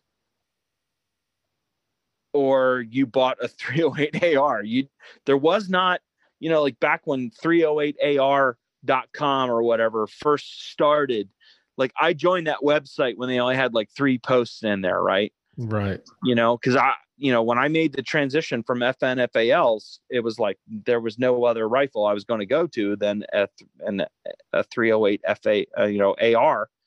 And I was going to use PMAG magazines because I read somewhere that PMAG magazines were going to be in 308, and I'd I'd seen it, and I was like, "Holy shit, this is the best thing ever!" Because you know my FAL mags were shit. Right. Uh, you know, I, I had I can't even begin to tell you how many malfunctions I was experiencing, and it wasn't the ammo. There's a reason why they're five dollars a piece now. Yeah, at the time, I think I was getting them for like three dollars a piece, or you know, four dollars a piece. There's you a know, 'cause reason. I was buying them in bulk. Yeah. I had like sixty-five of them. You know. yeah. I mean, that, that that's that's a decent amount of magazines. So you know, I I would toss it over my shoulder, like you know, every time I would have a malfunction that was magazine induced, I would just toss it. I'd be like, "Fuck this," you know, Yeah. just get rid of it. They're disposable. I remember going through 700 rounds. In fact, Zero Gov and I both did this. We went through 700 rounds of 308 and an Appleseed. that was painful. And and the truth is, 700 rounds of 308, it, it was really cheap then. You know, because I mean, we're we're talking like you know late 90s, right? Right. and I, I remember us going and shooting and and I remember, you know, thinking like, oh my gosh, yeah, that that that's $164 worth of ammo. Yeah, I always wanted one of those um the SA fifty eight. Um yeah, yeah. the, the the, their SBR. DSA. Yeah, Yeah. DSA. I wanted that the SBR. FAL. Oh yeah, yeah. You, you know what? I did a 17 17.1 inch para Yeah. and then I did a um and then I did a 21 inch. And the 17 inch para had a EOTech on it. It was a it was an early double A EOTech because I didn't trust uh being able to find CR 123s in the apocalypse. Yeah, was that the five twelve? Is the double Yeah, I think it was a 512. Yeah. I like that. And yeah, no, I mean it was it was all right. It was okay. Yeah, it was Yeah. like Um, and then um, and then I had and then I had the 21, and then I had a spare 21. They they were my go to war guns, and the uh, and and the the para was like my oh this is fucking cool. Plus I can put it in a really small bag and and and take it in the car on trips, right? Mhm. So that was my setup, and you know three FNFALs is like that's no joke, right? I mean there's a little bit of work involved there. It's a commitment. Yeah, it is. Yeah. And um, hence the reason why I had 65 or 70 magazines. And I built a bunch of them. I built some for for Zero Gov. I built some for me. I built some for some other friends. You know, so I like I always like to do things like, hey, I'm gonna do this. Everybody want to jump in and you know see if we can get like, you know, because sometimes you can save enough money that everybody either gets it less or you end up getting extra stuff in the middle of it. You know, you know, ammo purchase is kind of the same way, you know, being being able to go in bulk or whatever. And um, uh, you know, there for a while, as I remember going in on a really large ammo purchase, and then at the last minute, it all fell through. It was heartbreaking. And I was like, oh man. And it was back when we were having that ammo shortage Oh, you know geez, a couple years back and and i remember you know like I- and and and the thing is i had envelopes with people's names and money so when it fell through it wasn't my fault but the the person that that was supposedly the contact that was going to make this ammo deal go through you know he he basically flaked out. And i was like oh my gosh i got all these people i got to go back. Because i couldn't make the contact. I didn't know the guy that knew the guy you know? And so it wasn't going to happen. But i mean we had orders for primers. We had orders for ammo uh, both pistol rifle. There was shotgun ammo in there. And i had this long list. I even made this spreadsheet. I had names you know and how much they put in and and the whole bit i mean i had people filling it out and i mean it wasn't like i was making money off of it i was literally just i figured you know what the more people throw in you know i'm helping people out yeah, it's part of my community service, I guess. and you know, I had a couple people at work that were mad at me, you know, which is like that's never good, right? You don't ever want to owe money people at work. Right. Um, and so, you know, I, I had all these envelopes, and luckily, you know, I, because I had like studiously written exactly how much everybody had put in, and I had exact change in every single envelope with their name on it, I was able to take it back and give it to them, you know, one at a time, you know, kind of deal. And I mean, they were, I, you could feel the disappointment. I was like, oh man, this really sucks bad. So that was uh that was a bad experience, and I think that's part of the reason why, you know, I tend to be a little heavy, maybe on the um on the on the ammo and ammunition components and reloading side, just simply because I don't want to ever experience that again. Yeah. Yeah. During that time, I, I, I was lucky. I worked at a gun shop. And so, It's kind of nice to have first right of refusal, right? exactly. And so, Yeah. we, we were a tight knit group there. And so, Yeah. we saw the rioting. He says, All right, you guys can buy, you know, four cases of whatever you want right now, you know. And, uh, Which is that's beautiful. yeah so i ended up getting like three cases of 556 federal brown box and uh Yeah. a case of subsonic nine millimeter Yeah. Well, hey, federal brown box is not bad at all. You know, No, federal ammo is actually pretty good. no that was a lake this is the lake city stuff Yeah, the Lake City stuff is good. I I have uh I have Lake City 308 and um I think I'm maybe on my third reloading. And you know why? Because I have 5 gallon buckets full of Lake City Mhm. 308. And so- good. Yeah, I, I can go through. I, I mean, I might not need to resize that brass in 5 years. right you know and, and i just i rotate it based on head stamps and and and i try to keep them in lots just like a factory would. Right. You know and what you know once you run them through your gun you know now now it's it's like you know it it it, it fits your gun so it's like perfect right? So I, I have five gallon buckets that are dedicated to one 308 rifle and then i have five gallon buckets that are dedicated to a, another 308 rifle and i literally have like five five gallon buckets that are still only fired once brass. Mhm. You know, Yeah, 'cause once because you this fire is a it, it's life- almost uh, it's a lifelong uh, commitment, is the way I see it. True. Well, it's a craft in itself. Yeah. Yep. Yeah, and uh, that is nice once you you kind of get it dialed in for your gun because then it's you know it's fire formed to your chamber and, Yeah, and, yeah. uh, Because I had somebody uh, call me, call bullshit on me. I had a, I had um, you know, my the the one that I was talking to Reed Knight that I was building. You know, I I used a Fulton Armory uh, barrel and uh, bolt and bolt carrier group and and and the barrel that I ordered from Fulton Armory, it ended up being. Now I knew this in advance, but it ended up being a um a Criterion barrel, and it was now this again back in the day when you couldn't really be picky about the 308 barrels you used, right? mhm. um, for an AR, you know, because it was either going to be like a freaking you know, like 0.750 all the way down kind of heavy barrel or, you know, 0.80 or, you know, something crazy like that. Just depends Um, if it was a DPMS pattern or AR10 pattern. Yeah, exactly. Exactly. And so what I ended up with was a criterion.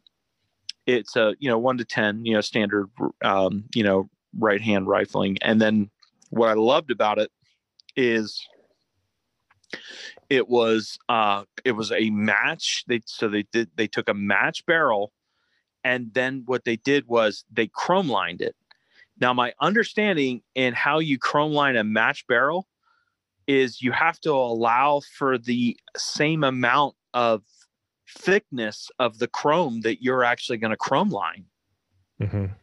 And then you're supposed to do some type of air gauge, which, you know, I'm certain that a stainless national match barrel is going to outperform a chrome lined match barrel, right? I mean, that I had that discussion with somebody who, you know, was wearing a pocket protector once and um and so what i what i basically did was is i said yeah but this is a combat rifle so i'm Right. i'm okay with giving up a little bit of accuracy considering the fact that the barrel's probably going to heat up it's not like i'm shooting one round and going home you know or five Yeah. rounds and going home well, a national and match so- barrel is not built to last; it's built to be accurate.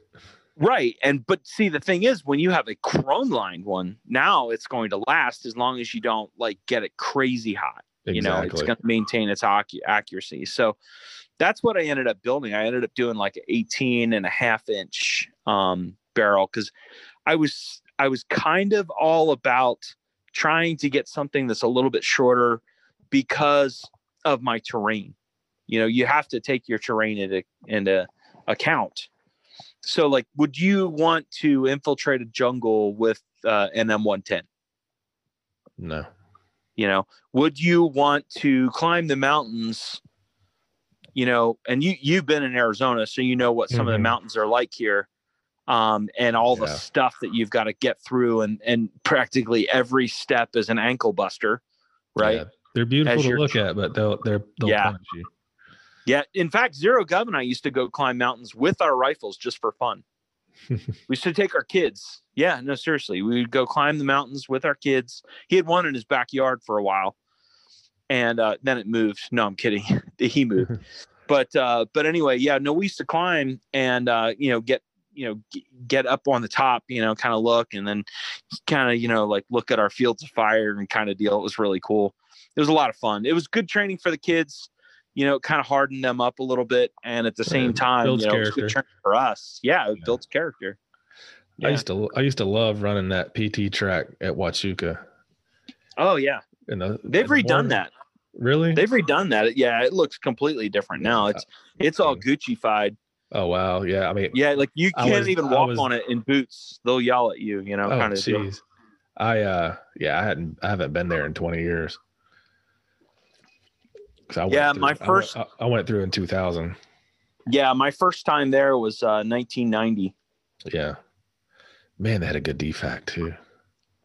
Oh yeah, you which one? Which one? The signal one or the uh the roach the roach uh defact? It was the um it was the main one over by where like the barracks were. Okay. Um Oh, down down in AIT MI Barracks. Village. Yeah, yeah, yeah, yeah. down, yeah. Okay, okay. That Yeah. that one is actually you're right. That one is a good defac. I I never really bothered to eat there because when I went through, um, we had the Riley Barracks, and that was the only barracks. And Riley Barracks housed all the AIT students, BNOC, ANOC, you know, Right. and and maybe even a couple functional courses. So it was small. I mean, the the schoolhouse was small. One eleventh was like small then. Did uh did you get did you guys take mic breaks back then? The what breaks? The mic breaks? Or is that Like bu- Iron Mike? or- No, no, no. There was a dude that drove a roach coach and they said he had been there for like forever. Oh yeah, yeah, yeah, yeah, yeah, yeah, yeah. We did. Yeah, they still do that. It's probably AAFES now though. Like is, AAFES probably took it over. well, Mike Mike know. died while, while I was there, I think. Right. Yeah, So yeah. No, they they still have them. They still have them drive around, and there's certain Yeah. times of the day you know where they are and all that. yeah, but it's probably, really funny. it's probably it's Kellogg really Brown and Root. Yeah, yeah, yeah. KBR. yeah. Yeah, so it, it's really funny, you know, kind of going down memory lane and talking about that. But yeah, that that track, um, you know, part of it is the weather is just hell on anything that you put down. Oh yeah. You know, I mean, look at the finish of my Land Cruiser. Think about this for a second. It's it's uh, it's two coats of spray on Rust-Oleum and then it's two coats over top. It's two coats of the flat Rust-Oleum camo khaki color. And amazingly, it's been what eight years, and I've had to touch it touch it up a little bit, but it's still it's still semi-functional. In other words, like I don't have to worry about rust or anything like that, you know, on the truck. And I mean, it it's I have pushed through some mesquite trees that you would actually look at me and be like, I can't freaking believe you're doing this to your truck. And I'll push right through between those mesquite trees because that's where, you know, like sometimes I'll be like on a like a, a quad trail Yeah. you know and and the, the benefit of having a toyota that's not like a full size toyota is that you can almost kind of fit on that quad trail or a horse trail is another one. Yeah. You know do- horse I used to trails do that stuff horse trails don't I used to do that with my Jeep all the time.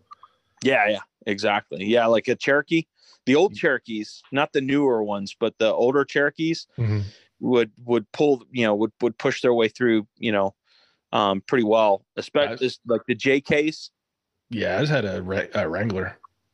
oh yeah yeah yeah yeah, Yeah, it was oh- also good yeah. Yeah, 03. mm-hmm But um Yeah.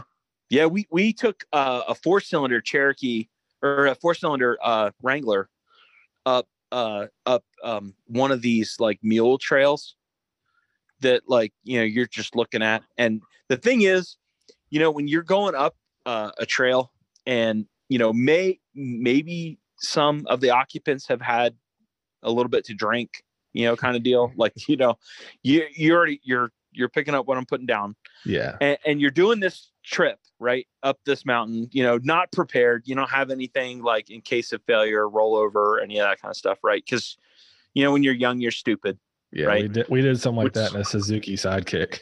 yeah exactly exactly everybody's done it at some point with someone everybody if you Yeah. haven't then you know you don't i don't recommend going back to repeat it but but uh, uh, practically everybody I know has tried that yeah. So, Suzu- yeah, we're Suzu doing this. Troopers work good too.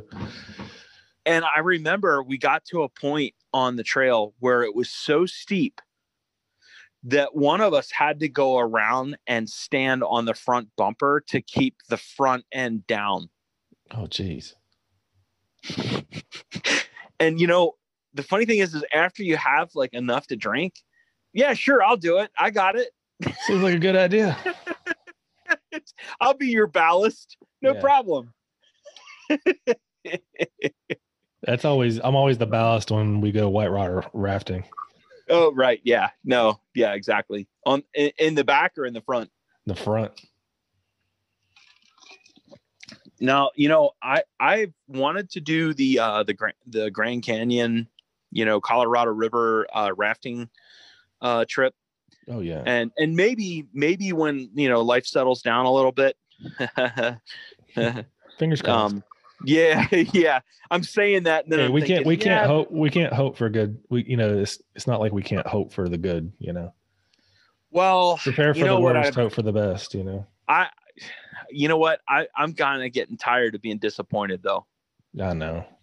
you know and so i got to a point where i'm just like you know what i'm not even going to hope for the best i'm going to aim i'm going to hope for center mass or or better yet i'm going to hope for being in the c zone Yeah. and if it's not in the c zone then okay we'll deal with it when we get there but yeah.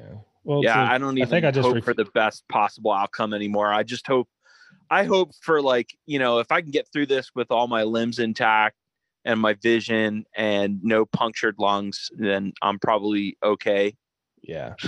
That's why I just decided. You know, we just decided, even though all this stuff was going on, we were just gonna make time to take time to enjoy things. you have to And so, like, yeah you have to we went down to the Keys, man. I was like, it's our 10 year anniversary. We're doing it. I don't care what's going on. Yeah. We're going. no We're i doing it. remember i remember Yeah. you doing that trip And then uh, we just went to the beach the other weekend. Just drove down there on a Friday with the dogs and, you know, walked on the yeah beach. because if, if you stop living Then what? What? It's know, not worth it anymore. what's the point yeah, Yeah, exactly yeah. You, you have to you have to do that you know you have to take like for me it's like I've, I've done that too you know where I've, I've done stuff and you know taken my wife and gone and done things or go out you know have a date night or whatever Yeah. i mean even now i'm still trying to plan things it's just that right now it's like i feel like 90 well 80% of all disposable income should be right now is is basically being bet on survival. Yeah. right now. Like disposable. I'm saying disposable. Like i'm not it's not like i'm skipping my mortgage and shit like that but i mean literal you know like oh i could put this in savings i could do this or i could do you know i could go you know i don't know. I don't i can't even think of things that are frivolous anymore because it's the only way i think now is you know i've got room for ammo in that corner Yeah. Frivolous for me is the six pack I bought today that was on sale for four ninety nine. oh bless your heart I'm telling you that you know what?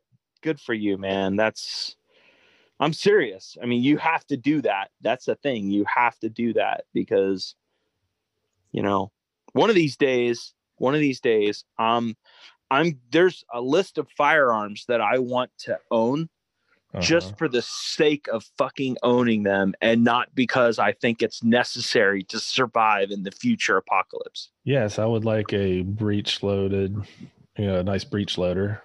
Like a, um, who's the company that uh, makes the, uh, it's like the Sharps rifle, like uh, quickly down. Oh, like a Shiloh Sharps, yeah. Yeah. The uh, the the four not a forty five ninety. Yeah. Or a forty five one ten. 120? Like yeah. It's it's the big one. Yes. Yeah. I had one. Yeah. Uh, the the bullet, the round, not not yeah. the actual rifle. Um, I had a buddy of mine that gave me this big, huge bucket of bullets, and he was moving, and he was like, "Ah, you know, I, I, I figured you'd probably make best use of this." And I mean, it was like uh, like a three gallon kind of bucket, yeah. like probably like a three gallon, but it was filled with some amazing rounds in there. I was like, holy shit, man, there's a lot of money in here. yeah, And so I kind of divided them up and I was like, okay, uh, I don't have a 10 millimeter, don't really have any plans on getting a 10, mil- 10 millimeter. I'm going to throw these in a bag. And if I talk to a buddy of mine and he's still into 10 millimeter, I'm going to give them to him. So that's what I did. And, and about three quarters of that bucket went down. You know, I gave most of it away. And the only things I kept were like things that I was like, yeah, one of these days. Like, I think I kept like the the 357 and 38. Um, I gave some of it away because I had a friend that, that came to me and was like, um, I can't find any 38 or 357. And I was like, here. But um, I had somebody come come to me and that they were they were taking a hunting trip and they literally could not find 30 out six. I'm like, really? Like 30 out six? Are you serious? Uh, yeah, no, I can't find 30 out six on the shelf. I was like, wow, that's I mean, because I don't go and look at the you know the store shelves like every day. You know, I'm one of those people that like maybe every two weeks I'll go look, I'll glance, or uh, or I'll get pictures or text messages from friends that went and looked and said the shelves are empty, and then a sad face or a crying face. Yeah. And um and, and so I was like, dude, I have literally two boxes of 30 odd six, like 150 grain soft point, which is like absolutely perfect for deer. You know, here. And I mean, he brought me like a ton. He brought me like four buckets of brass. You know, so I mean, it's like I when was I going to get to that 30 odd six, 150 grain, you know, soft tip loads? Probably Yeah. not in the next 10 years. Yeah. That's what we in the South call horse trading. Yeah, exactly. Exactly. And the way I look at it is, is you know, as long as it's like mutually beneficial, like Yeah. both people feel like they're That's like they're, is. you know, happy. Are you happy? Are you happy? Well, I don't know. I just, I maybe use like a back rub or something, you know. okay, uh, let me see what else I can do. But I'm Had to make No it weird. homo. No. no homo, right? Yeah. But but you know, I I I try to work with people as much as I can. Yeah. And I think That's- that's part of the reason why I have so many people text me, DM me, or email me. I there's a couple of people that still use email. I don't use it that much. Um, Yeah. But uh, you know, asking me like, "Hey, I got this doing this," or "What's is this real? Is this correct?" I had uh, somebody asked me the other day. They were like, "I've got these 90 grain Lehigh bullets for sale, and I bought 200 of them. Um, can I load those?" I was like, "Yeah, you can load them. 90 grains is going to be rocking, though." yeah, dude. I mean, that's That going to be moving. And then they decided to put it in an AR uh, nine, you know, Ooh, PPC, Sweet. you know, with like an eight inch barrel. I'm like, Yeah. holy shit, dude! You're see, uh, Ruger's making those now. You see the PC Charger? oh, really? I know. I Pretty see neat, dude. Good. Yeah. Good for them. Yeah. Good for them. Yeah, I'm all about that. I get that Ruger shit makes out there, man. Yeah, it it's pretty slick, and they've got it where Yeah. it ta- it'll take the um like the SR series pistol mags, but then they they also ship it with um a Magwell adapter, so it'll take uh Glock mags. Oh yeah. See, I, to me, I'm, you know, I, I listened to you and Clay talk about Glock mags, and um, I thought to myself, um, yeah, it it really is about the mags. It, Yeah. It's it's about the mags. It's about interoperability, um, and it's about the reliability, functionability. But yes, I, That's I built soul, some pretty. I built some pretty cool. I built some pretty cool Glocks, you know, just simply because, you know, I, I did the work. I put a shit ton of rounds through Glocks over the years. I've carried one since 1991. Um, you know, I, I, when I, when I was in first, I was in the guard and I was a cop for a year ish. And then, um, and then I went active duty. Right. And in that process, you know, I had, um, I was issued a Glock 22 Mhm. as my duty weapon, and then I had one of those like LE kind of sales, like you can't turn this down. It's like only three hundred and ten dollars or three hundred fifteen dollars for yeah. yeah, blue label. Yeah for for a Glock 23. yeah. So I got that Glock 23, and do you know to this day I still have it. That's my that's my EDC. Yeah, well, and I did the nine millimeter conversion, and you know now it's my wife's gun. I mean, she loves it. Yeah, she's like, oh, and I have her shoot some of the other Glocks. She's like, I don't like those. I like this one better. yeah. My wife won't shoot it if it's not suppressed. oh yeah, no, this is like, this is a Gen two. You know, no, um, no Yeah. rail on the front or Yeah. anything. I mean, it's literally like, you know, Gen one was like super super plain. Not many people have Gen ones, but Gen twos were a pretty common. Uh, in the early 90s um, it's just that most people didn't stick with it and so gen 3s is what you know most people consider old glocks now That's what all mine are. yeah i have all gen 3s i have zero gen 4s Hmm. zero No. and it's simply because the interoperability between gen 3 and gen 4 is not not there You can't take a Gen 4 slide and put it on a Gen 3 lower. Mm-mm. And so for me, I don't like that uh, lack of interoperability. So for me, all my Glocks are all Gen 3s. I prefer them. I mean, all my kids' Glocks, my wife's Glocks, my Glocks, my spare Glocks, my, you know, my maybe I shoot once a year Glock, they're all Gen 3s. That's the way I that's the way to do it. Yeah. And then the, the other way to do it is to buy magazines 10 at a time. oh yeah. Just bite the bullet and just do them, you know, find a sale and do like 10, you know, of the 17 rounders if you're nine millimeter.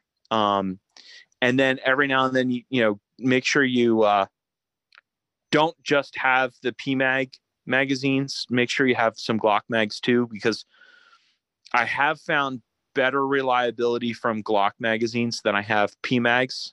yeah. I don't even. I haven't even bought any of those. That's all. Only bought Oh. the Glock ones. Yeah, Glock magazines are better. They're, Yeah. and, and if, especially if you're in Georgia, you know, you can find them a little easier. Yeah. Um, but uh, but yeah, I, I do have the PMags though. I, I love the uh, the P the 21 rounders. Oh yeah. Those things are freaking awesome. I love them. Although Glock is now making, I think, what is it? A it's a 22 two rounder or I know, a that's 20 for the. I know that's for the 40 cal. No, no, no. They're making a nine oh, nine- millimeter 20 oh. or 21 or 22 round. Yeah. I, I saw one the other day, and of course they wanted like 35 bucks for it. And I'm like, yeah, I don't know. yeah. But um, but yeah, I- but because I get the Glock 21s at like 15 bucks a piece, you know, Yeah. the Glock had- the 21 rounders. I had bought like right before Sandy Hook. I had bought like 10 of the 33 rounders. Oh yeah, no, it's good to have those. I have, I sold. I sold half of them during San, the whole. I have the ETS ones um, Yeah. simply because those things don't break either. Yeah. I You know, I mean- people offering me money for them. They're like, because you couldn't get them anymore during that time, and they're like, I go, I've got some. They're mine, and they're like, Right. I'll give you seventy five dollars for it right now for one of them. like, all right, I only I paid twenty, but okay. Yeah. Yeah, they they um they have not really gone down in price. I think they still sit around 39.99. Yeah. Yeah, about 40 bucks, you know, for those 33s. Like, who do you think have- you are, CZ? Jeez. yeah, exactly. Yeah. So I have um I have some of the ETS magazines. I I did one of those things where I was like my wife is going to love me because I'm I'm saving money, right? so like that in my mind, that's what I create, right?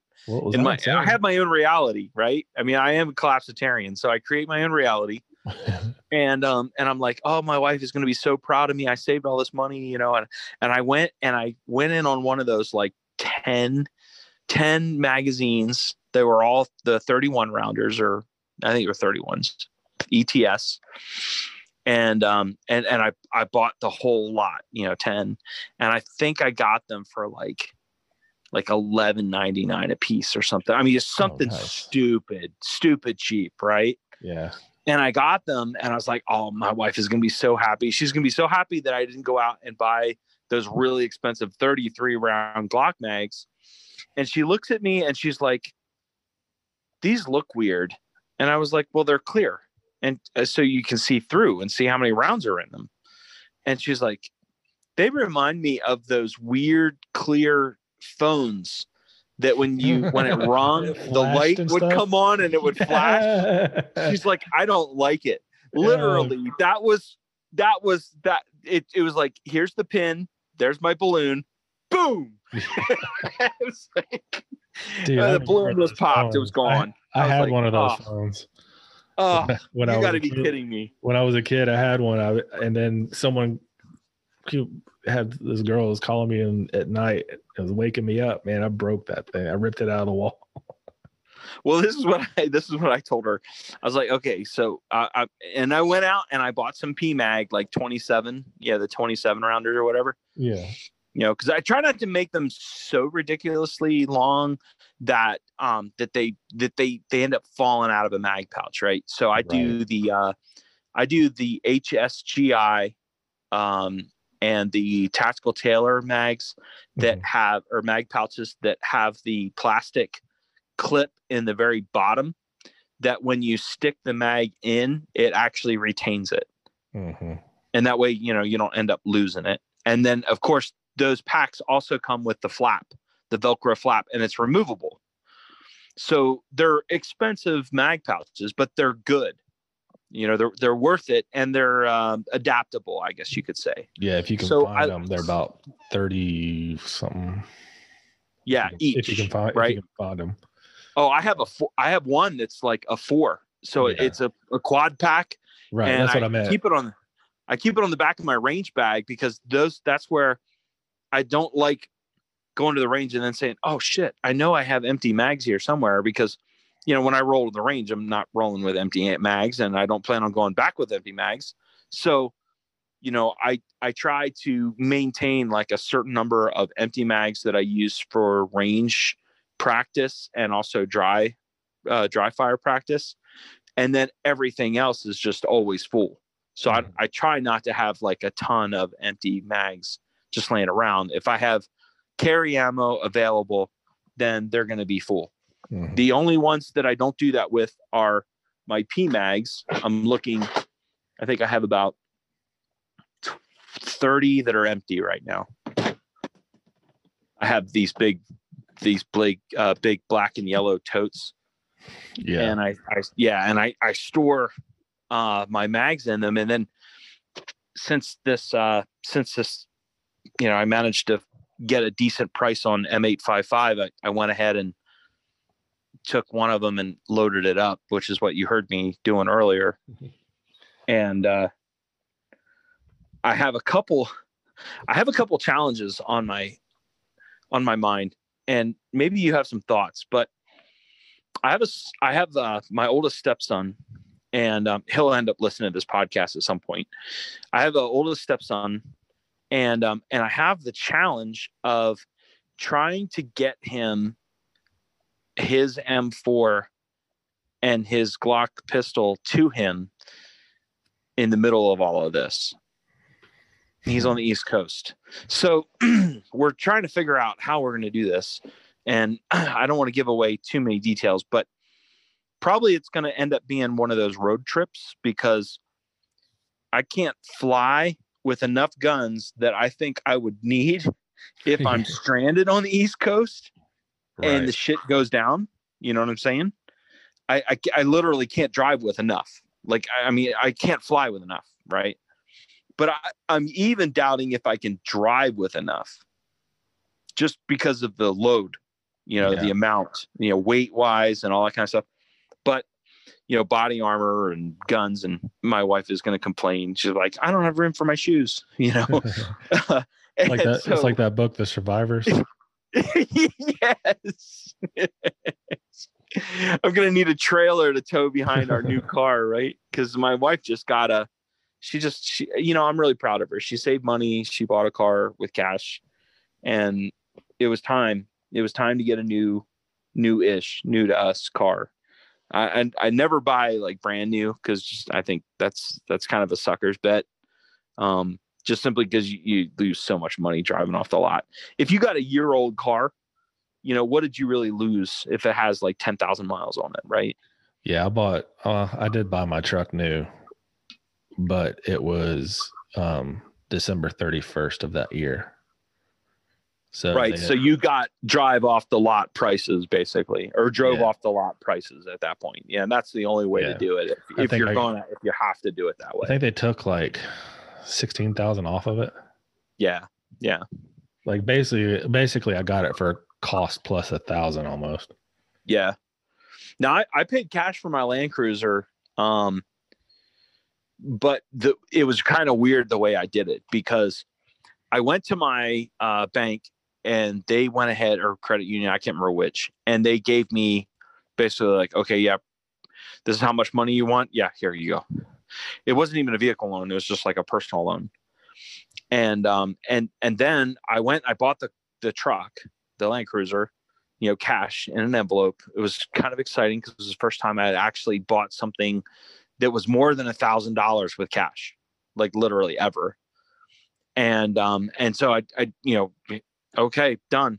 You know, I mean, I didn't even negotiate the price. I was so excited, you know, with the Land Cruiser because it, it was just there were so many good things about it, even though it was a little rough. You know, like the the uh the sunroof didn't work, you know, different things like that, right? Not a big deal. I didn't even care about the sunroof. I was going to cover it up with uh with a freaking rack anyway. So I didn't really care about that. So it was small things that were wrong with it that weren't really a big deal to me. And so I was like, you know what? It's done, done. Yeah, here, you know, shut up and take my money was how I was feeling. And my wife was laughing. She's just like, you're, you're like giddy. And I was like, yes, I wanted a Land Cruiser for a really long time. And we're coming up on 10 years now with it. It's like a member of the family. And, uh, and so I went ahead and I, I, I paid cash for it and everything. Um, and then I got back and we went and did our taxes, and it was like within a month of, of each other. And we ended up getting back enough to cover the loan, and boom, paid the loan right off. So it was like done. That's awesome. That's awesome. Yeah, that it was perfect. I mean, the timing was perfect. I and I think that year I had no idea what I was going to be getting in taxes back. And so like when I went and I bought it, and then the taxes came in it was like it was almost like it was a sign like god was telling me yep that was that was your truck you you you got it okay now pay it off. Yeah. so it was like done done. I mean mine will be no, soon. there was no deliberation whatsoever. Yeah. Mine will be paid off soon. My credit cards will be paid off soon so. Yeah. Yeah that's something else. I'll tell you what getting through this without emergency buying all the shit that I've thought that I've needed. And I say thought that I've needed, you know, because I am a worst case scenario guy. So I tend to plan, you know, probably what most people would say is excessive as I'm looking around at all the full ammo cans. But but to a degree, um, it's it's probably it's probably better that um, that I've done what I've done, just simply because I look at it as like future investments. Because I don't think ammunition is going to be cheap again. Unfortunately, no. Uh-uh. I, you know, it. Let maybe we should mark this down as like, um, maybe we should mark this down on on this day. Was it November fourth? November fifth Eve, right? right? Remember, remember. So November, yeah, in 2020, Skip said that ammunition is not going to go down in price or not going to be cheap. We're not going to have cheap ammo anymore. Like we're not going to do 16 cents per round M193. I don't think we're going to have it again. Um, I remember buying M193 at like 15 cents a round. Yeah. I, I just don't in bulk, of course, but I, I just don't think we're going to see that again for as long as we can remember. It's going to be a while. If if it's 5 years, I think that that's optimistic. Yeah, I think you're right. Well, on that note, I uh I've got a heart out. I got to be up. Oh yeah. I got to be up yeah. at 5 in the morning.